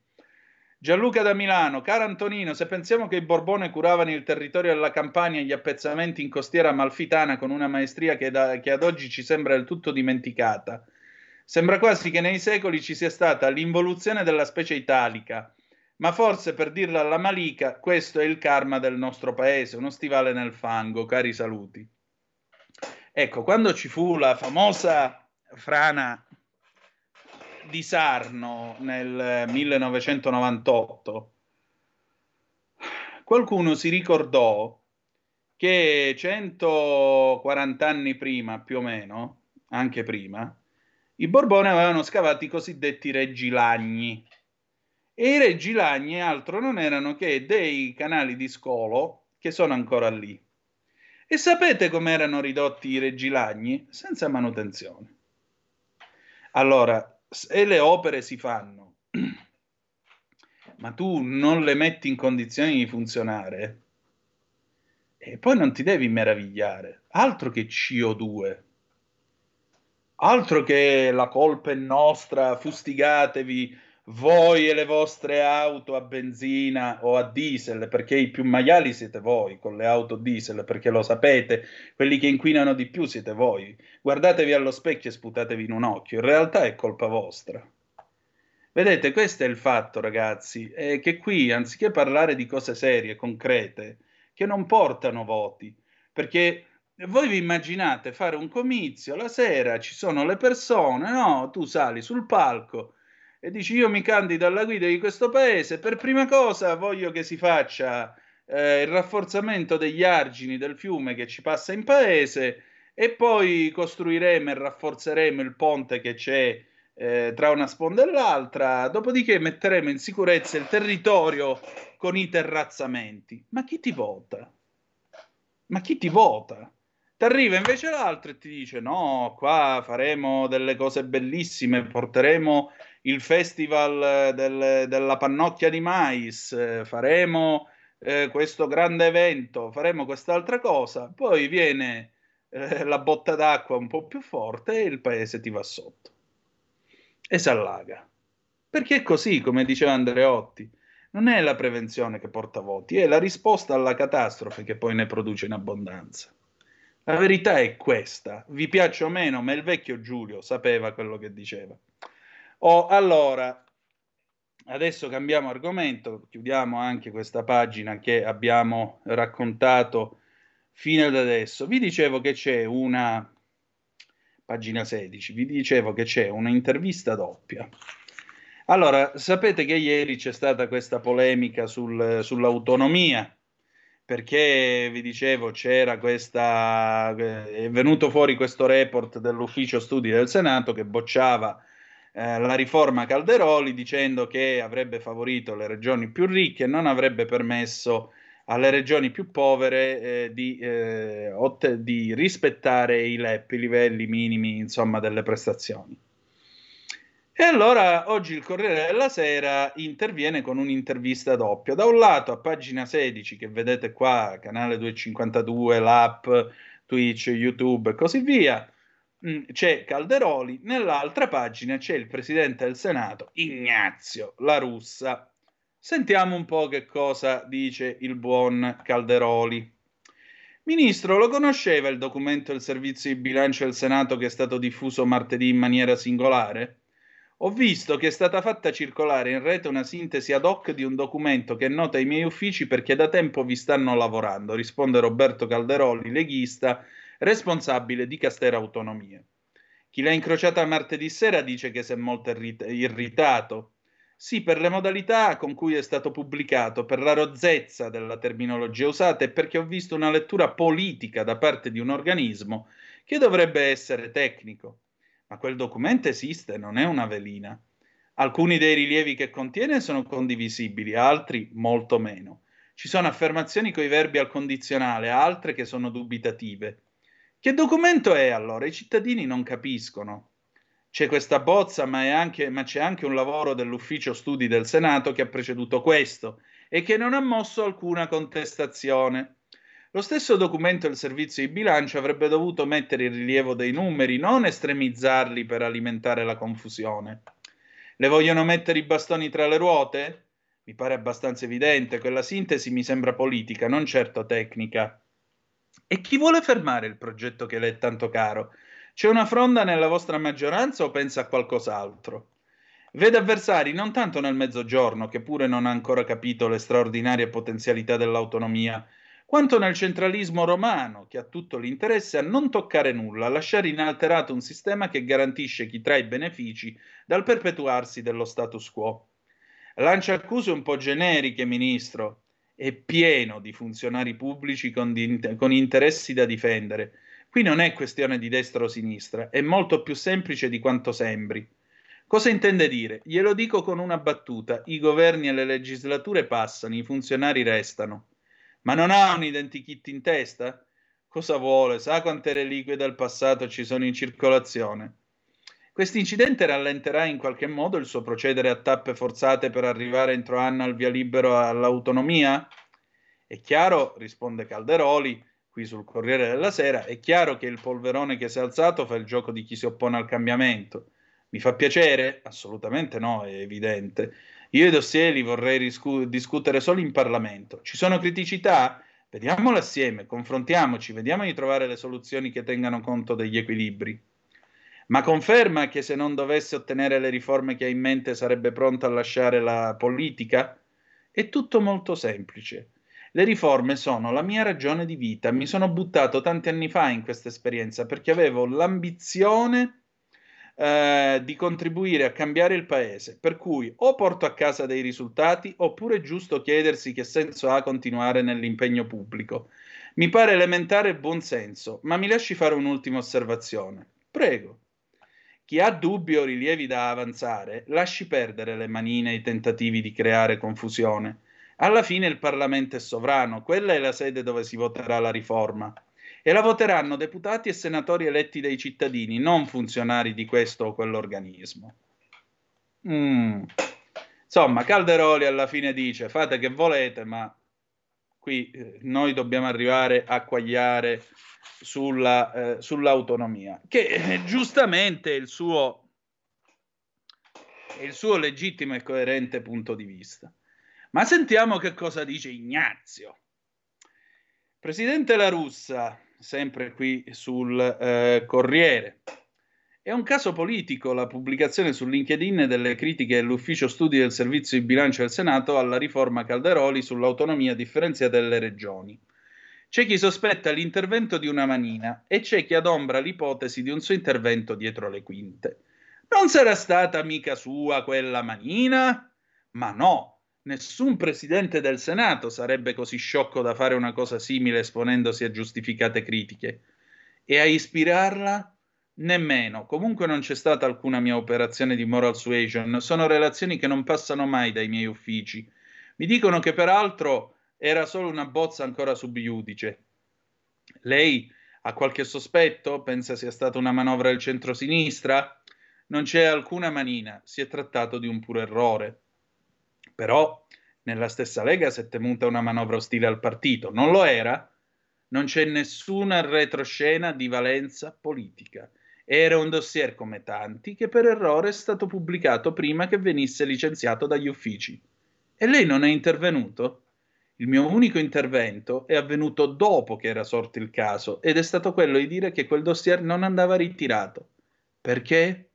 Sarebbe stato come nascondere la polvere sotto il tappeto o peggio far gridare alla censura. Ho suggerito di dire semplicemente la verità, e cioè che la pubblicazione era avvenuta per errore prima che si completasse l'iter normale in casi come questi. Dalla Lega filtra il sospetto. C'è chi come il capogruppo alla Camera Massimiliano Romeo lascia aperte tutte le ipotesi. Sbaglia? Ho parlato oggi pomeriggio, scusate, il capogruppo alla Camera Massimiliano Romeo, ma, ma non è per caso, non è per caso al Senato. Ho parlato oggi pomeriggio col ministro degli affari regionali e consapevole del fatto che non ci sia stata alcuna manovra. Cosa glielo fa pensare? Mi sono documentato prendendo in considerazione anche le sollecitazioni del capogruppo PD al Senato, Francesco Boccia. Ho chiesto ai vertici degli uffici una completa relazione sulla vicenda che prima non conoscevo. Però nel parere si esprimevano critiche forti, in sintonia con alcune che serpeggiano nel suo partito. Una coincidenza? I dossier sono sempre così, così come mettono sempre in evidenza anche le criticità. Per cui insomma, non, eh, non, è successo niente. Tra luce e vino, scordammoci lo passato, sì, ma Napoli paesa. Allora, nel mentre voi avete mandato altre zappe, comunque Antonino, ma è mai possibile che quando manca Giulio succede sempre qualcosa di grosso? A luglio dell'anno scorso è caduto il governo e ora le alluvioni. Eh, ma sai, questo mestiere significa anche essere al posto giusto nel momento giusto, nel caso della caduta del governo soprattutto. Nel caso dell'alluvione mi dispiace perché eh, francamente non fa piacere a nessuno essere eh, qui a raccontare queste cose. Però cosa vuoi? Il giornalista è lo storico del presente e poi non l'ho capito. Eh, lui secondo voi non c'è quando succedono le cose grosse? Certo che c'è. Orgoglioso di essere diesel, Mauro, maiale anche tu, ovviamente. Poi si fa per dire. Poi, però, abbiamo abolito le province. Mi ricordo che quando è crollato il ponte della Valassina, mentre questo crollava, stavano aspettando una telefonata da Roma limitrofi per sapere cosa fare. Lorenzo 199. E sai, noi abbiamo avuto supermarina col comandante italiano in mare sulla, sulla corazzata che telefonava a Roma e gli diceva ci sono gli inglesi, che cosa devo fare? E per tutta la guerra gli si diceva e eh vabbè, eh, stare sulla difensiva, guerra che avevamo dichiarato noi. Come vedete la logica di supermarina è rimasta. Allora, andiamo a vedere invece la Francia, va, che eh, voglio, voglio raccontarvi questa cosa perché eh, naturalmente vi dicevo, nella tragedia ci deve essere un momento di buffoneria. Eccolo qua. Eh, così almeno ci facciamo quattro risate su, tutte assieme. Che dite? Tensione sui migranti. Dopo le parole di Macron di apertura sul problema dei profughi, il ministro Darmanin torna a criticare il Premier. Il suo è un modello sbagliato. Francesi schizofrenici, altri attacchi alla Meloni. Ormai il giochetto è chiaro. Alcuni esponenti del governo francese e del partito di Emmanuel Macron attaccano l'Italia e in particolare Giorgia Meloni sulla gestione dei flussi migratori. Poi spuntano altri membri dello stesso governo che gettano acqua sul fuoco con dichiarazioni al miele. Nessuna tensione con l'Italia, noi vogliamo cooperare. Tecnica adottata anche dal capo dell'Eliseo, che prima si guarda bene dal smentire chi attacca Roma sulla questione dei migranti, poi promette collaborazione, come accaduto l'altro ieri a Reykjavik in Islanda, in occasione del vertice dei capi di Stato e governo del Consiglio d'Europa. Macron si è spinto addirittura a offrire il suo sostegno alla Meloni perché l'Italia non si può lasciare da sola di fronte al problema dei migranti. Serve la solidarietà europea e l'efficacia delle frontiere comuni. Tensioni risolte? Neanche per sogno. Ieri, come da copione, è tornato all'attacco il ministro dell'interno francese Gérald Darmanin avvezzo a queste polemiche. Quando fai promesse sconsiderate, quando sei un esponente dell'estrema destra, chi di una cosa storia, è un esponente dell'estrema destra e la Meloni non è proprio una progressista di sinistra, ti rendi conto che la realtà è più dura, ha detto a France Inter. Il mio attacco non è contro gli italiani, ma contro personaggi politici. Abbiamo il diritto di dire che la signora Le Pen la signora Meloni non hanno il modello giusto e noi abbiamo il eh, diritto di dire a Darmanen to culu, secondo voi? Lo lascio al vostro interesse. Scriveteci 346 642 7756. Non è un caso che il ministro dell'interno francese associ il nome di Meloni a quello di Le Pen, segno evidente che si tratta di polemiche montate ad arte a fini politici interni, come ha fatto notare la stessa Meloni. È la tecnica adottata anche da Stéphane Séjourné, capo di Renaissance, il partito di Macron, che nei giorni scorsi ha sentenziato Meloni fa tanta demagogia sull'immigrazione clandestina, la sua politica è ingiusta, disumana e inefficace. Poi, riferendosi a Marine Le Pen, ha aggiunto l'estrema destra francese prende a modello l'estrema destra italiana. Dobbiamo denunciare la loro incompetenza e la loro impotenza. Macron ha bisogno di lanciare questo tipo di messaggi per due motivi. Primo, dire al proprio elettorato eh, dire al proprio elettorato dov'è che il governo messo sempre più alle corde dalle pen non sta fallendo sul tema dei migranti. Secondo, sostenere che le ricette della destra italiana sarebbero un flop in Francia. Lo sguardo alle elezioni europee del prossimo anno, una sorta di prova di metà mandato per Macron. Fatto sta che questo tiro e molla, fatto di durissime critiche, seguite da messaggi di distensione, non facilitano i rapporti tra i due paesi. Lo fa notare il senatore di Forza Italia Maurizio Gasparri. Questo Darmanin, ministro dell'interno francese, continua ad attaccare il governo italiano, in particolare la Meloni. Incapace totale, vista la gestione fallimentare dell'ordine pubblico in Francia, con le proteste clamorose che hanno messo a ferro e fuoco il centro di Parigi, dovrebbe pensare ai suoi casi. Essendo il soggetto protagonista di reiterati interventi, Credo che le autorità a lui preposte, oltre che pensare a sostituirlo, dovrebbero spiegargli che tra Italia e Francia vige il trattato del Quirinale e c'è un'amicizia plurisecolare da rispettare. Uno ha diritto di essere un incapace, ma come disse Petrolini quando uno spettatore lo contestava dal loggione di un teatro romano, io non ce l'ho con te, ma con quello accanto che non ti butta di sotto.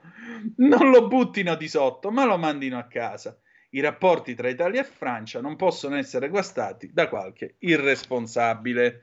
Adesso noi andiamo in pausa, vi faccio ascoltare Alessandro Cicognini, il tema di Don Camillo dall'omonimo film del 1900 51, dopodiché, eh, siccome oggi Emanuele Boffi non c'è, apriamo i telefoni 029294 7222, non so chi tu sia, ma è bellissimo come l'hai scritto, Ntokulu con il punto esclamativo e il cuoricino sopra. Io vi amo, a tra poco.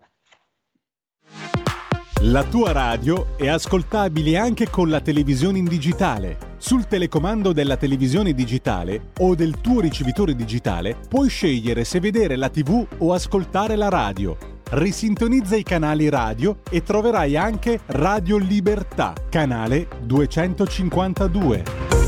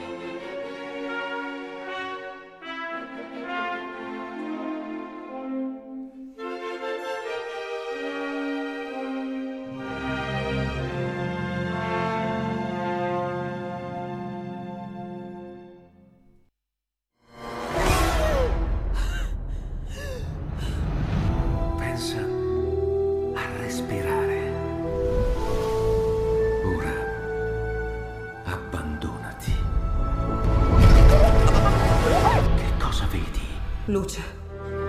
Oscurità. L'equilibrio. È tanto più grande. C'è stato un risveglio. Hai sentito? Conosco una sola verità.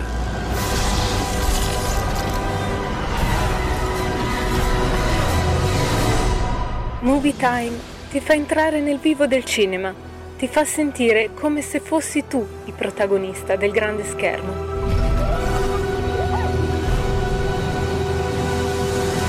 Ogni sabato dalle ore 16.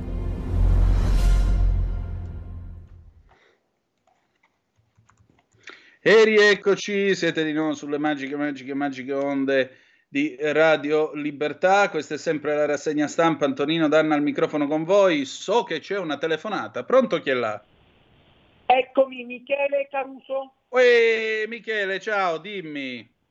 Buongiorno Antonino, mi fa piacere ritrovarti in palinsesto anche se mh, con un cambiamento d'orario. Adesso eh, so che tornerai il 5 giugno con Zoom e Dal Time. Sì. Di fatto, intanto occupi la fascia del direttore della rassegna stampa mattutina. Eh, Yes. Dunque sull'autorevole Talk Radio Radio Libertà mi fa piacere eh, intervenire anche in, in questa fascia. Dunque, Dimmi tutto. Posso? Vai. Ieri è stata la giornata internazionale contro l'omofobia che ci ricorda quanto l'Italia sta ancora indietro in tema di diritti civili. La celebrazione ricorre il 17 maggio per ricordare il giorno in cui l'Organizzazione Mondiale della Sanità ha depennato nel 1990 l'omosessualità dalla classificazione delle malattie mentali. Nonostante siano passati più di 30 anni, i pregiudizi atavici sono ancora tanti ovunque, il nostro paese non se la cava benissimo. L'omosessualità, eh, difatti, mh, eh, dal 90 si ritiene essere un orientamento sessuale, una condizione umana, una variante del comportamento ehm, dell'essere umano e come tale appare dignità alla stregua ehm, dell'eterosessualità. Ma a quanto pare in Parlamento mh, vi sono sempre polemiche, soprattutto nei partiti di destra come Fratelli d'Italia e la Lega, che da sempre sono uniti nell'ossessione antigenderista insomma la solita tiritera della peggiore destra italiana che si è stracciata le vesti contro uno scarno testo in cui non si fa che invitare docenti e scuole di ogni grado nell'ambito della propria autonomia didattica ed organizzativa a creare occasioni di approfondimento con i propri studenti sui temi legati alle discriminazioni, al rispetto dei diritti umani e delle libertà fondamentali. Eh, bisogna ricordare che in molti paesi arretrati, eh, dove c'è veramente retrocessa culturale, ehm, l'omosessualità non viene soltanto considerata una patologia mentale, ma addirittura ehm, un crimine che viene eh, punito con le carceri, se non con l'ergastolo addirittura con la pena di morte. È inutile ricordare i paesi come esempio l'Arabia Saudita, l'Iran, lo Yemen e così via. Ehm, eh, bisogna ricordare che in Parlamento mh, eh, nella scorsa legislatura eh, ci si è provato con il DDL Zanna a, mh, rendere l'omofobia reato, mh, ma per quanto questo testo oh, sollevasse delle problematicità, eh, criticità eh, e questioni eh, non del tutto eh, chiare, eh, era senz'altro meglio che niente, ma comunque è indubbio che l'Italia bisogna dotarsi quanto prima di una normativa che contrasti seriamente le violenze e le discriminazioni verso le persone LGBT, lesbo, gay, bisex, trans, queer eh, ed altro.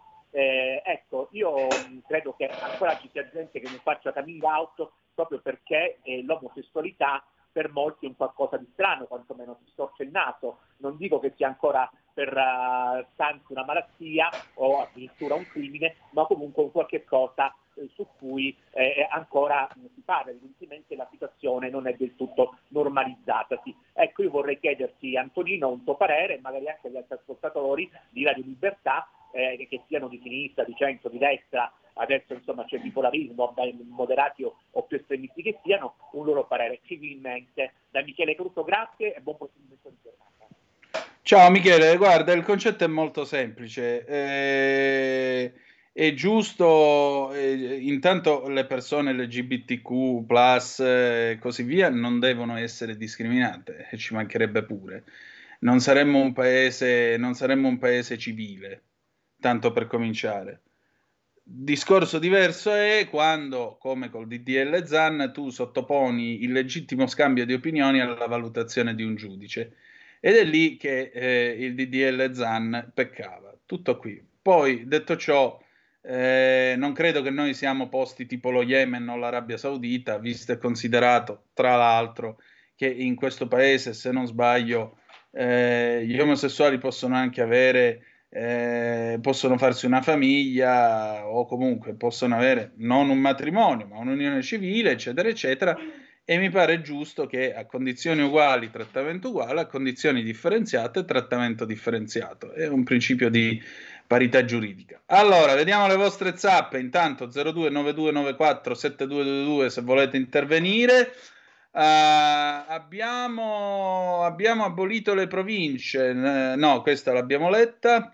Erminio.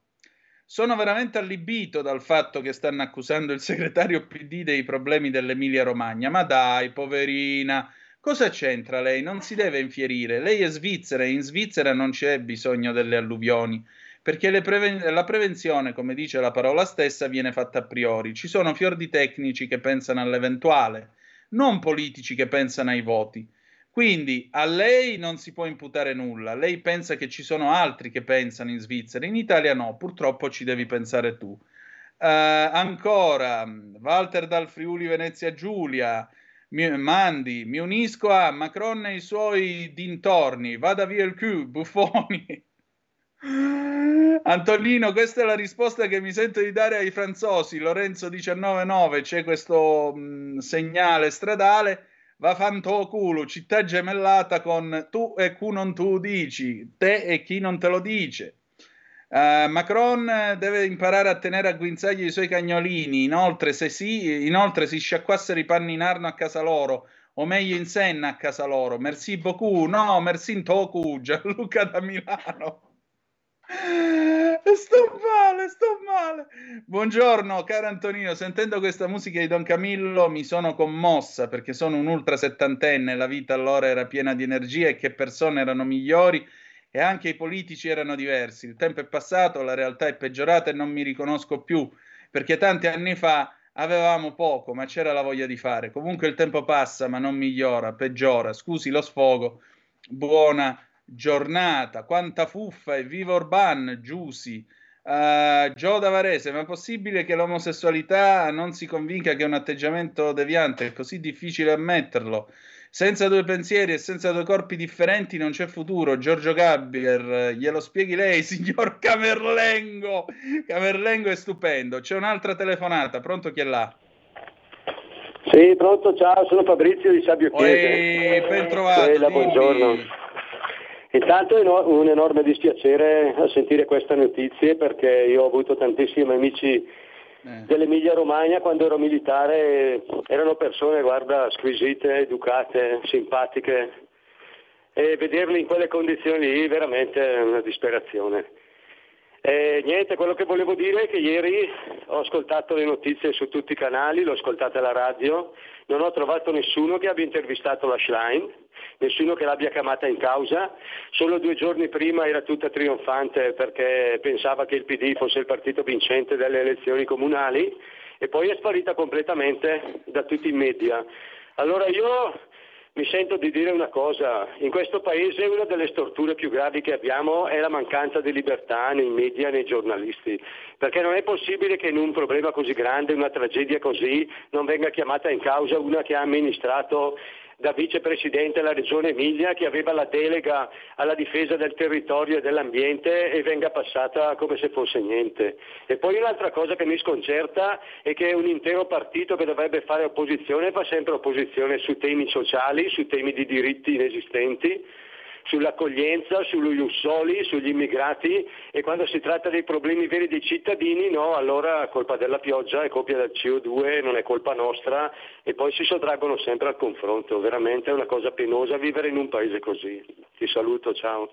Eh, sai che condivido quello che stai dicendo, anche perché se, ti dico la verità, eh, Fabrizio, io mi sarei anche stancato di essere trattato come un minus abens perché io non vivo in zona ZTL e non vado in giro con l'automobile elettrica dal Gisakawa. Abbiamo un'altra telefonata, pronto chi è là? Pronto? Sì. Ah, salve, buongiorno, buongiorno, sono Mario, intanto che non, non parlavo. Buongiorno Antonio. Prego buongiorno Mario, buongiorno, dici tutto. Dunque, ma anch'io col, ehm, lì, come lì, io non riesco proprio a dirli bene, vabbè, il trans, trans plus lì, omosessuale com'è, Sì. per me ognuno è libero di fare quello che vuole nella sua vita, se non dà fastidio agli altri ognuno è libero. Non sono affatto d'accordo all'adozione a questa gente perché per conto mio vuol dire dare dei bambini in mano eh, che verrebbero comunque emarginati, comunque si sentirebbero diversi, perché i bambini fra di loro si sa che tutti siete a scuola, non è che siano cattivi, però la diversità la battutina e ti mette a disagio, secondo me. Altra cosa, la sinistra perché dà a questa gente? L'ha detto il signore di prima ed è una cosa normale. La sinistra è con la gente, tra virgolette, normale, gente come noi che ha famiglia, lavora, fa e forca, che tutti i problemi di questa terra, l'Europa che ci aumenta tutto e noi che facciamo fatica a stare in piedi. E semplicemente la sinistra non dà risposte, non ha risposte. Allora per avere quattro voti, secondo me, deve per forza prendere le minoranze che hanno mm, eh, delle cose diverse da noi per vedere di prendere il voto almeno da loro. Però se andassero al governo, come sono stati per gli ultimi 10-11 anni, abbiamo visto che non hanno combinato niente. Perciò non so, non riesco a capire veramente eh, chi- come si fa ancora a votare questi, specialmente nelle regioni dell'Emilia, che i miei parenti erano da quelle parti lì, erano tutti comunisti, sono tutti comunisti, però, però probabilmente erano abituati a un comunismo diverso, questi qua questi qui vanno su Vogue e basta, cioè, e vanno su Vogue e fanno... Cioè, come si fa a voler mandare avanti le nazioni? Non lo so, ho veramente paura. Solidarietà ancora alle miglia e speriamo che veramente mettano a, a governare, a governare, almeno per l'ambiente qualcuno, perché una volta sempre piovuto, i nostri vecchi pulivano i fiumi e che a mano non c'erano i macchinari di oggi e succedevano ben poche volte questi disastri. Adesso con tutta la tecnologia e i macchinari che abbiamo è un disastro dietro l'altro, non si riesce a capire. Probabilmente la tecnologia non è andata poi così tanto avanti. Ciao, buona giornata a tutti e grazie. Buona giornata a te. No, l'ha spiegato Cacopardo qual è il problema. La tecnologia c'è, e che viene data in mano a della gente che non ha delle competenze, perché anziché esserci il genio civile con gli ingegneri preparati sull'argomento, ci sono gli assessorati che sono uffici politici e che di queste cose non capiscono una mazza. Del resto io vi vorrei ricordare che quando scoppiò la pandemia, questi signori, eh, Sardine in primis, Sardine perché chi dimentica è complice, erano quelli che dicevano che l'unico virus era l'ignoranza e che si sarebbe dovuto combattere con eh, i libri, perché eh, si sa, a destra sono tutti fascisti e ignoranti. Eh, sì, caro ascoltatore, ti risponde questa nostra ascoltatrice o ascoltatore, però i romagnoli continuano a votare PD, Schlein e Bonaccini. La Bergonzoni era incapace. Si vede che sono contenti così gli piacciono le alluvioni. Beh, evidentemente no, mi sembra una, una risposta molto molto, diciamo così, polemica, ma che credo non colga il segno. Lui dice erano tutti comunisti. Sì, ma l'ha spiegato Carlo Cambi.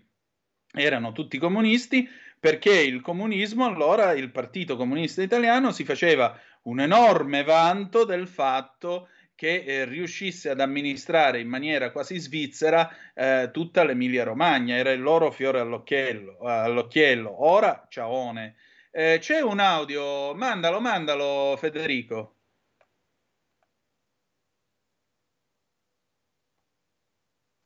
Non lo sento. Buongiorno Antonino, sono Alberto. Quello che è successo Ciao. in Lombardia col Covid, colpa di Fontana. Quello che è successo in Emilia questi giorni, colpa della pioggia. E credo che meglio non si sarebbe potuto dire. Ve lo ricordate Fontana quando lo prendevano per il culo che eh, gli facevano i meme che non si sapeva mettere la mascherina in faccia che gli davano del vecchio rincoglionito? Ve lo ricordate? Così, per dire. Allora, qui ci sono altre telefonate, Federico? Al momento linee libere, Antonino. Va bene, allora vi voglio leggere questa cosuzza che ha scritto Carlo Giovanardi stamattina sul libro, mentre voi, eh, se volete, insomma, ci chiamate. A proposito della riforma, noi grillini che dovevamo ridurre il costo della politica, abbiamo ridotto i deputati. A riforma avvenuta e dopo l'elezione del nuovo Parlamento col nuovo assetto, credo che ci troviamo di fronte a una gigantesca supercazzola nazionale, ben al di là di quelle artigianali che l'indimenticabile Conte Mascetti si inventava in Amici miei.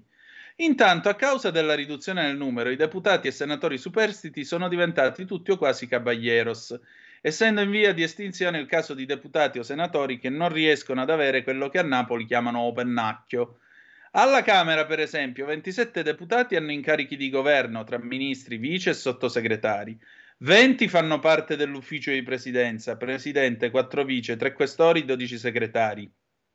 70 hanno incarichi nelle 14 commissioni permanenti, presidenti, vice e segretari, 12 nelle giunte autorizzazioni ed elezioni, 4 in vigilanza RAI e Copasir, mentre altri sono destinati a presiedere commissioni che stanno per essere costituite o devono ancora designare i componenti. Nato, Ox, Consiglio d'Europa, INCE, questioni regionali, enti previdenziali, infanzia, Schengen, anagrafe tributaria, federalismo fiscale, semplificazione e vigilanza cassa depositi e prestiti, femminicidi, antimafia, rifiuti, Orlandi, Rossi, sicurezza, città più varie ed eventuali. Quanto costa tutta questa roba? Bene, la riduzione sensibile di spese è avvenuta nelle ultime tre legislature quando i parlamentari eletti erano 945 mentre nel 23, 24 e 25 la spesa dei due rami del Parlamento, rimasti con 600 parlamentari, resterà uguale a quella di prima, cioè 943 milioni di euro per la Camera e 505 per il Senato. Onestà, ta ta ta.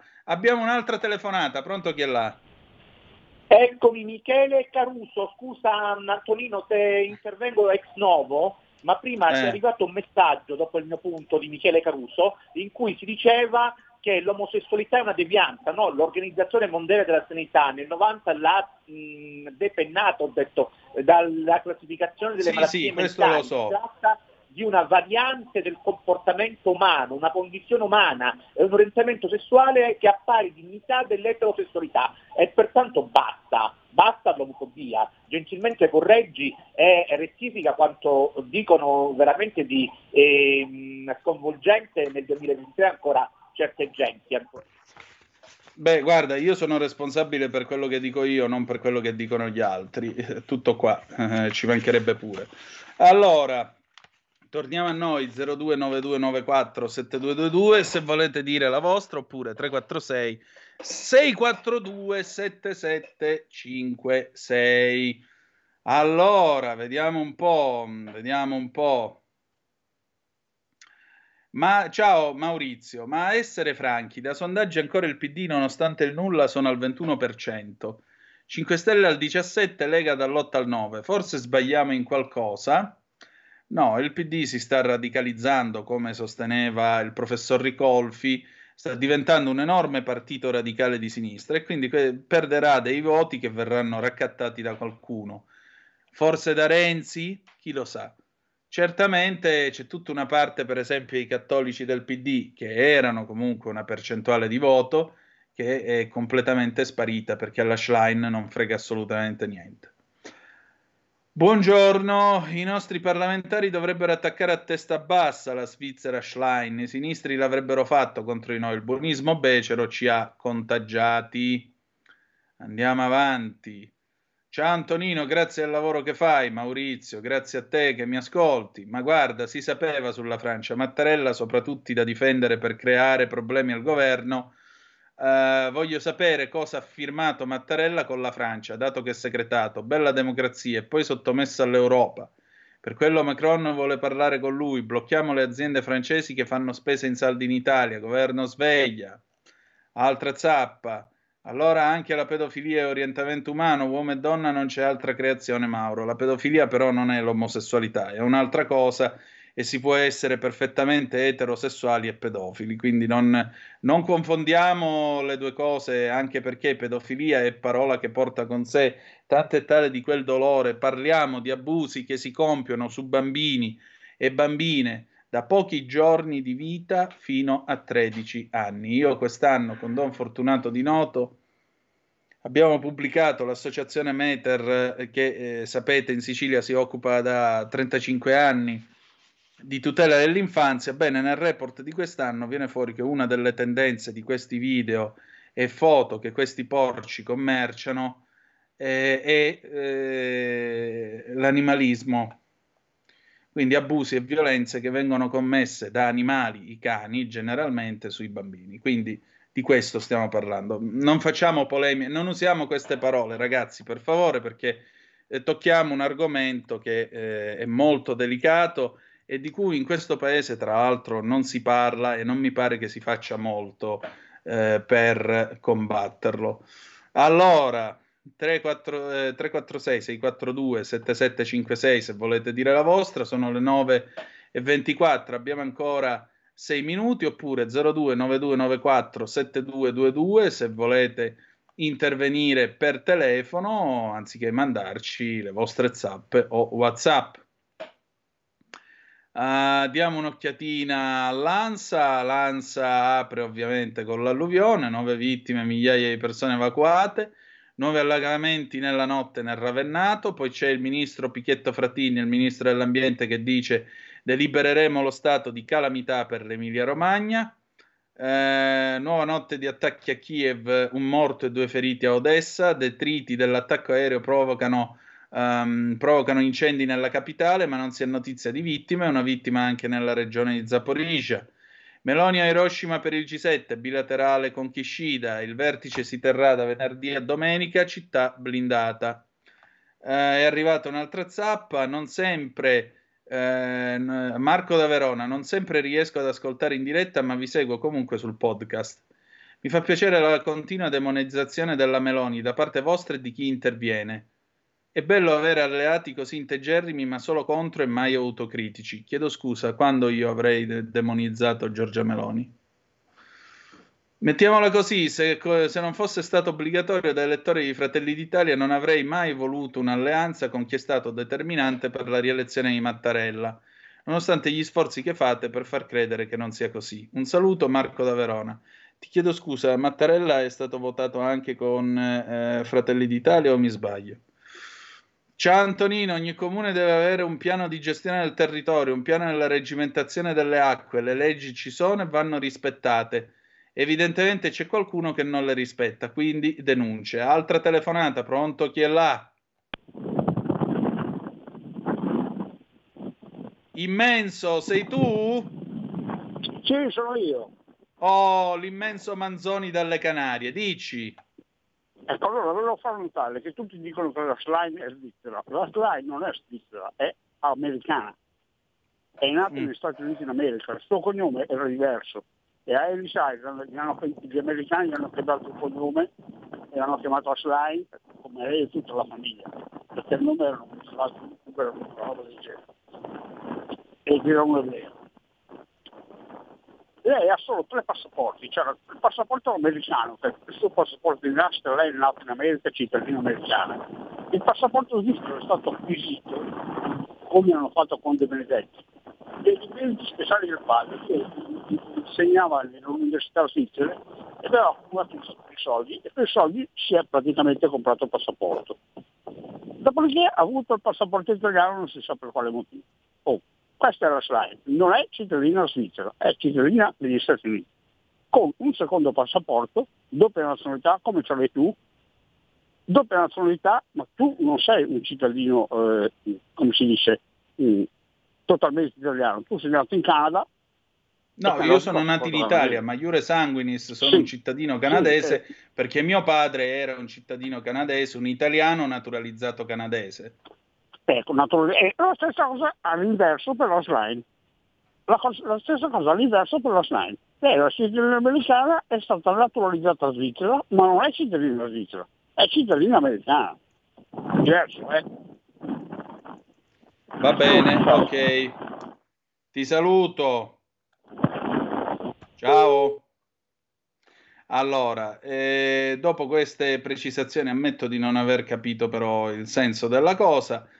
Eh, Berengario in Subrico, di nuovo, ciao Berengario, salute dice, l'OMS non dimentichiamo che è finanziata e quindi dice quello che gli dicono di dire i finanziatori. Walter dal Friuli Venezia Giulia, il PD somiglia al calcio, anche se perdi e giochi male, la fede calcistica è incrollabile, quindi è fermamente eh, stupida, lo si vede nei ballottaggi. Eh, minchia Antonino, hai riconosciuto Manzoni dal vento, fenomeno, Lorenzo 199. No, ti svelo un segreto, me l'ha detto Federico che era Manzoni. Non si dovrebbero svelare i trucchi del mestiere, ma ti confermo, ma devo dirti che stavolta è stato il nostro Federico. Ehi, Federico, abbiamo finito per oggi, che ne dici? Sì, ci siamo Antonino. Adesso abbiamo un qui Parlamento. Cosa abbiamo per qui Parlamento, Federico? Jacopo Morrone sull'alluvione. Allora ascoltiamo Jacopo Morrone. Va bene, allora Jacopo Morrone sull'alluvione, dopodiché ci sarà chi c'è dopo di noi? Ah già, oggi c'è questo convegno che vi invitiamo a seguire fino alle 13.30, vi portiamo niente po' di meno che a eh, Roma per eh, vedere questo, per ascoltare questo convegno di Feder Terziario dedicato a istruzione e formazione, leve strategiche per il mercato del lavoro. Ci sono tra l'altro eh, partecipanti che voi ben conoscete, la nostra Elena Centemero, il ministro della pubblica istruzione e del merito Giuseppe Valditara, Giulio Centemero eh, e la nostra Sara Garino, la scintillante Sara Garino. Quindi direi che siete abbondantemente allineati e coperti. Poi al termine del convegno alle 13.30 ci sarà Potere al popolo con Sammy Varin. Grazie per essere stati con noi. Appuntamento domani, a Dio piacendo, sempre alle 7.30 sulle magiche, magiche, magiche onde di Radio Libertà. E ricordate, ah, tra l'altro, domani finiamo alle 9.30 perché poi c'è Mister Elettrizzante Alessandro Panza con Orizzonti Verticali. Grazie per essere stati con noi e ricordate che, malgrado tutto, the best is yet to come, il meglio deve ancora venire. Vi ha parlato Antonino Danna. Buongiorno. Qui Parlamento. Grazie Presidente. Eh, rubo qualche secondo all'Aula perché sono in contatto in queste ore con i comuni romagnoli e anche marchigiani, quali Riccione, Rimini, Castrocaro, Modigliana, Dovadola, Brisighella, Faenza, Imola, Senigallia, flagellati dal maltempo, con fiumi e torrenti che esondano, frani, allagamenti, pioggia battente, vento forte e mareggiate e partecipo con apprensione e con dispiacere all'angoscia di chi in questo momento sta perdendo il frutto del proprio lavoro nei campi, di chi è sfollato dalla propria casa per il timore delle frane e di chi sta subendo danni per i pericoli d'allagamento della propria casa, del proprio capannone e della propria azienda. Solo per eh, partecipare a quello che è il sentimento dei romagnoli, che è un popolo forte, pronto a risollevarsi. E quindi, passata questa buriana, sarà anche motivo eh, per ringraziare chi in questo momento sta lavorando, Vigili del Fuoco, Protezione Civile, Polizia Municipale, Forze dell'Ordine, che ringrazio di cuore. Terminato questo momento dovremo fare la conta dei danni, verificare gli errori di programmazione, di progettazione territoriale, ma soprattutto tirarci sulle maniche e andare avanti più forte di prima. Grazie Presidente. Grazie onorevole Morrone. Qui Parlamento. Avete ascoltato la rassegna stampa.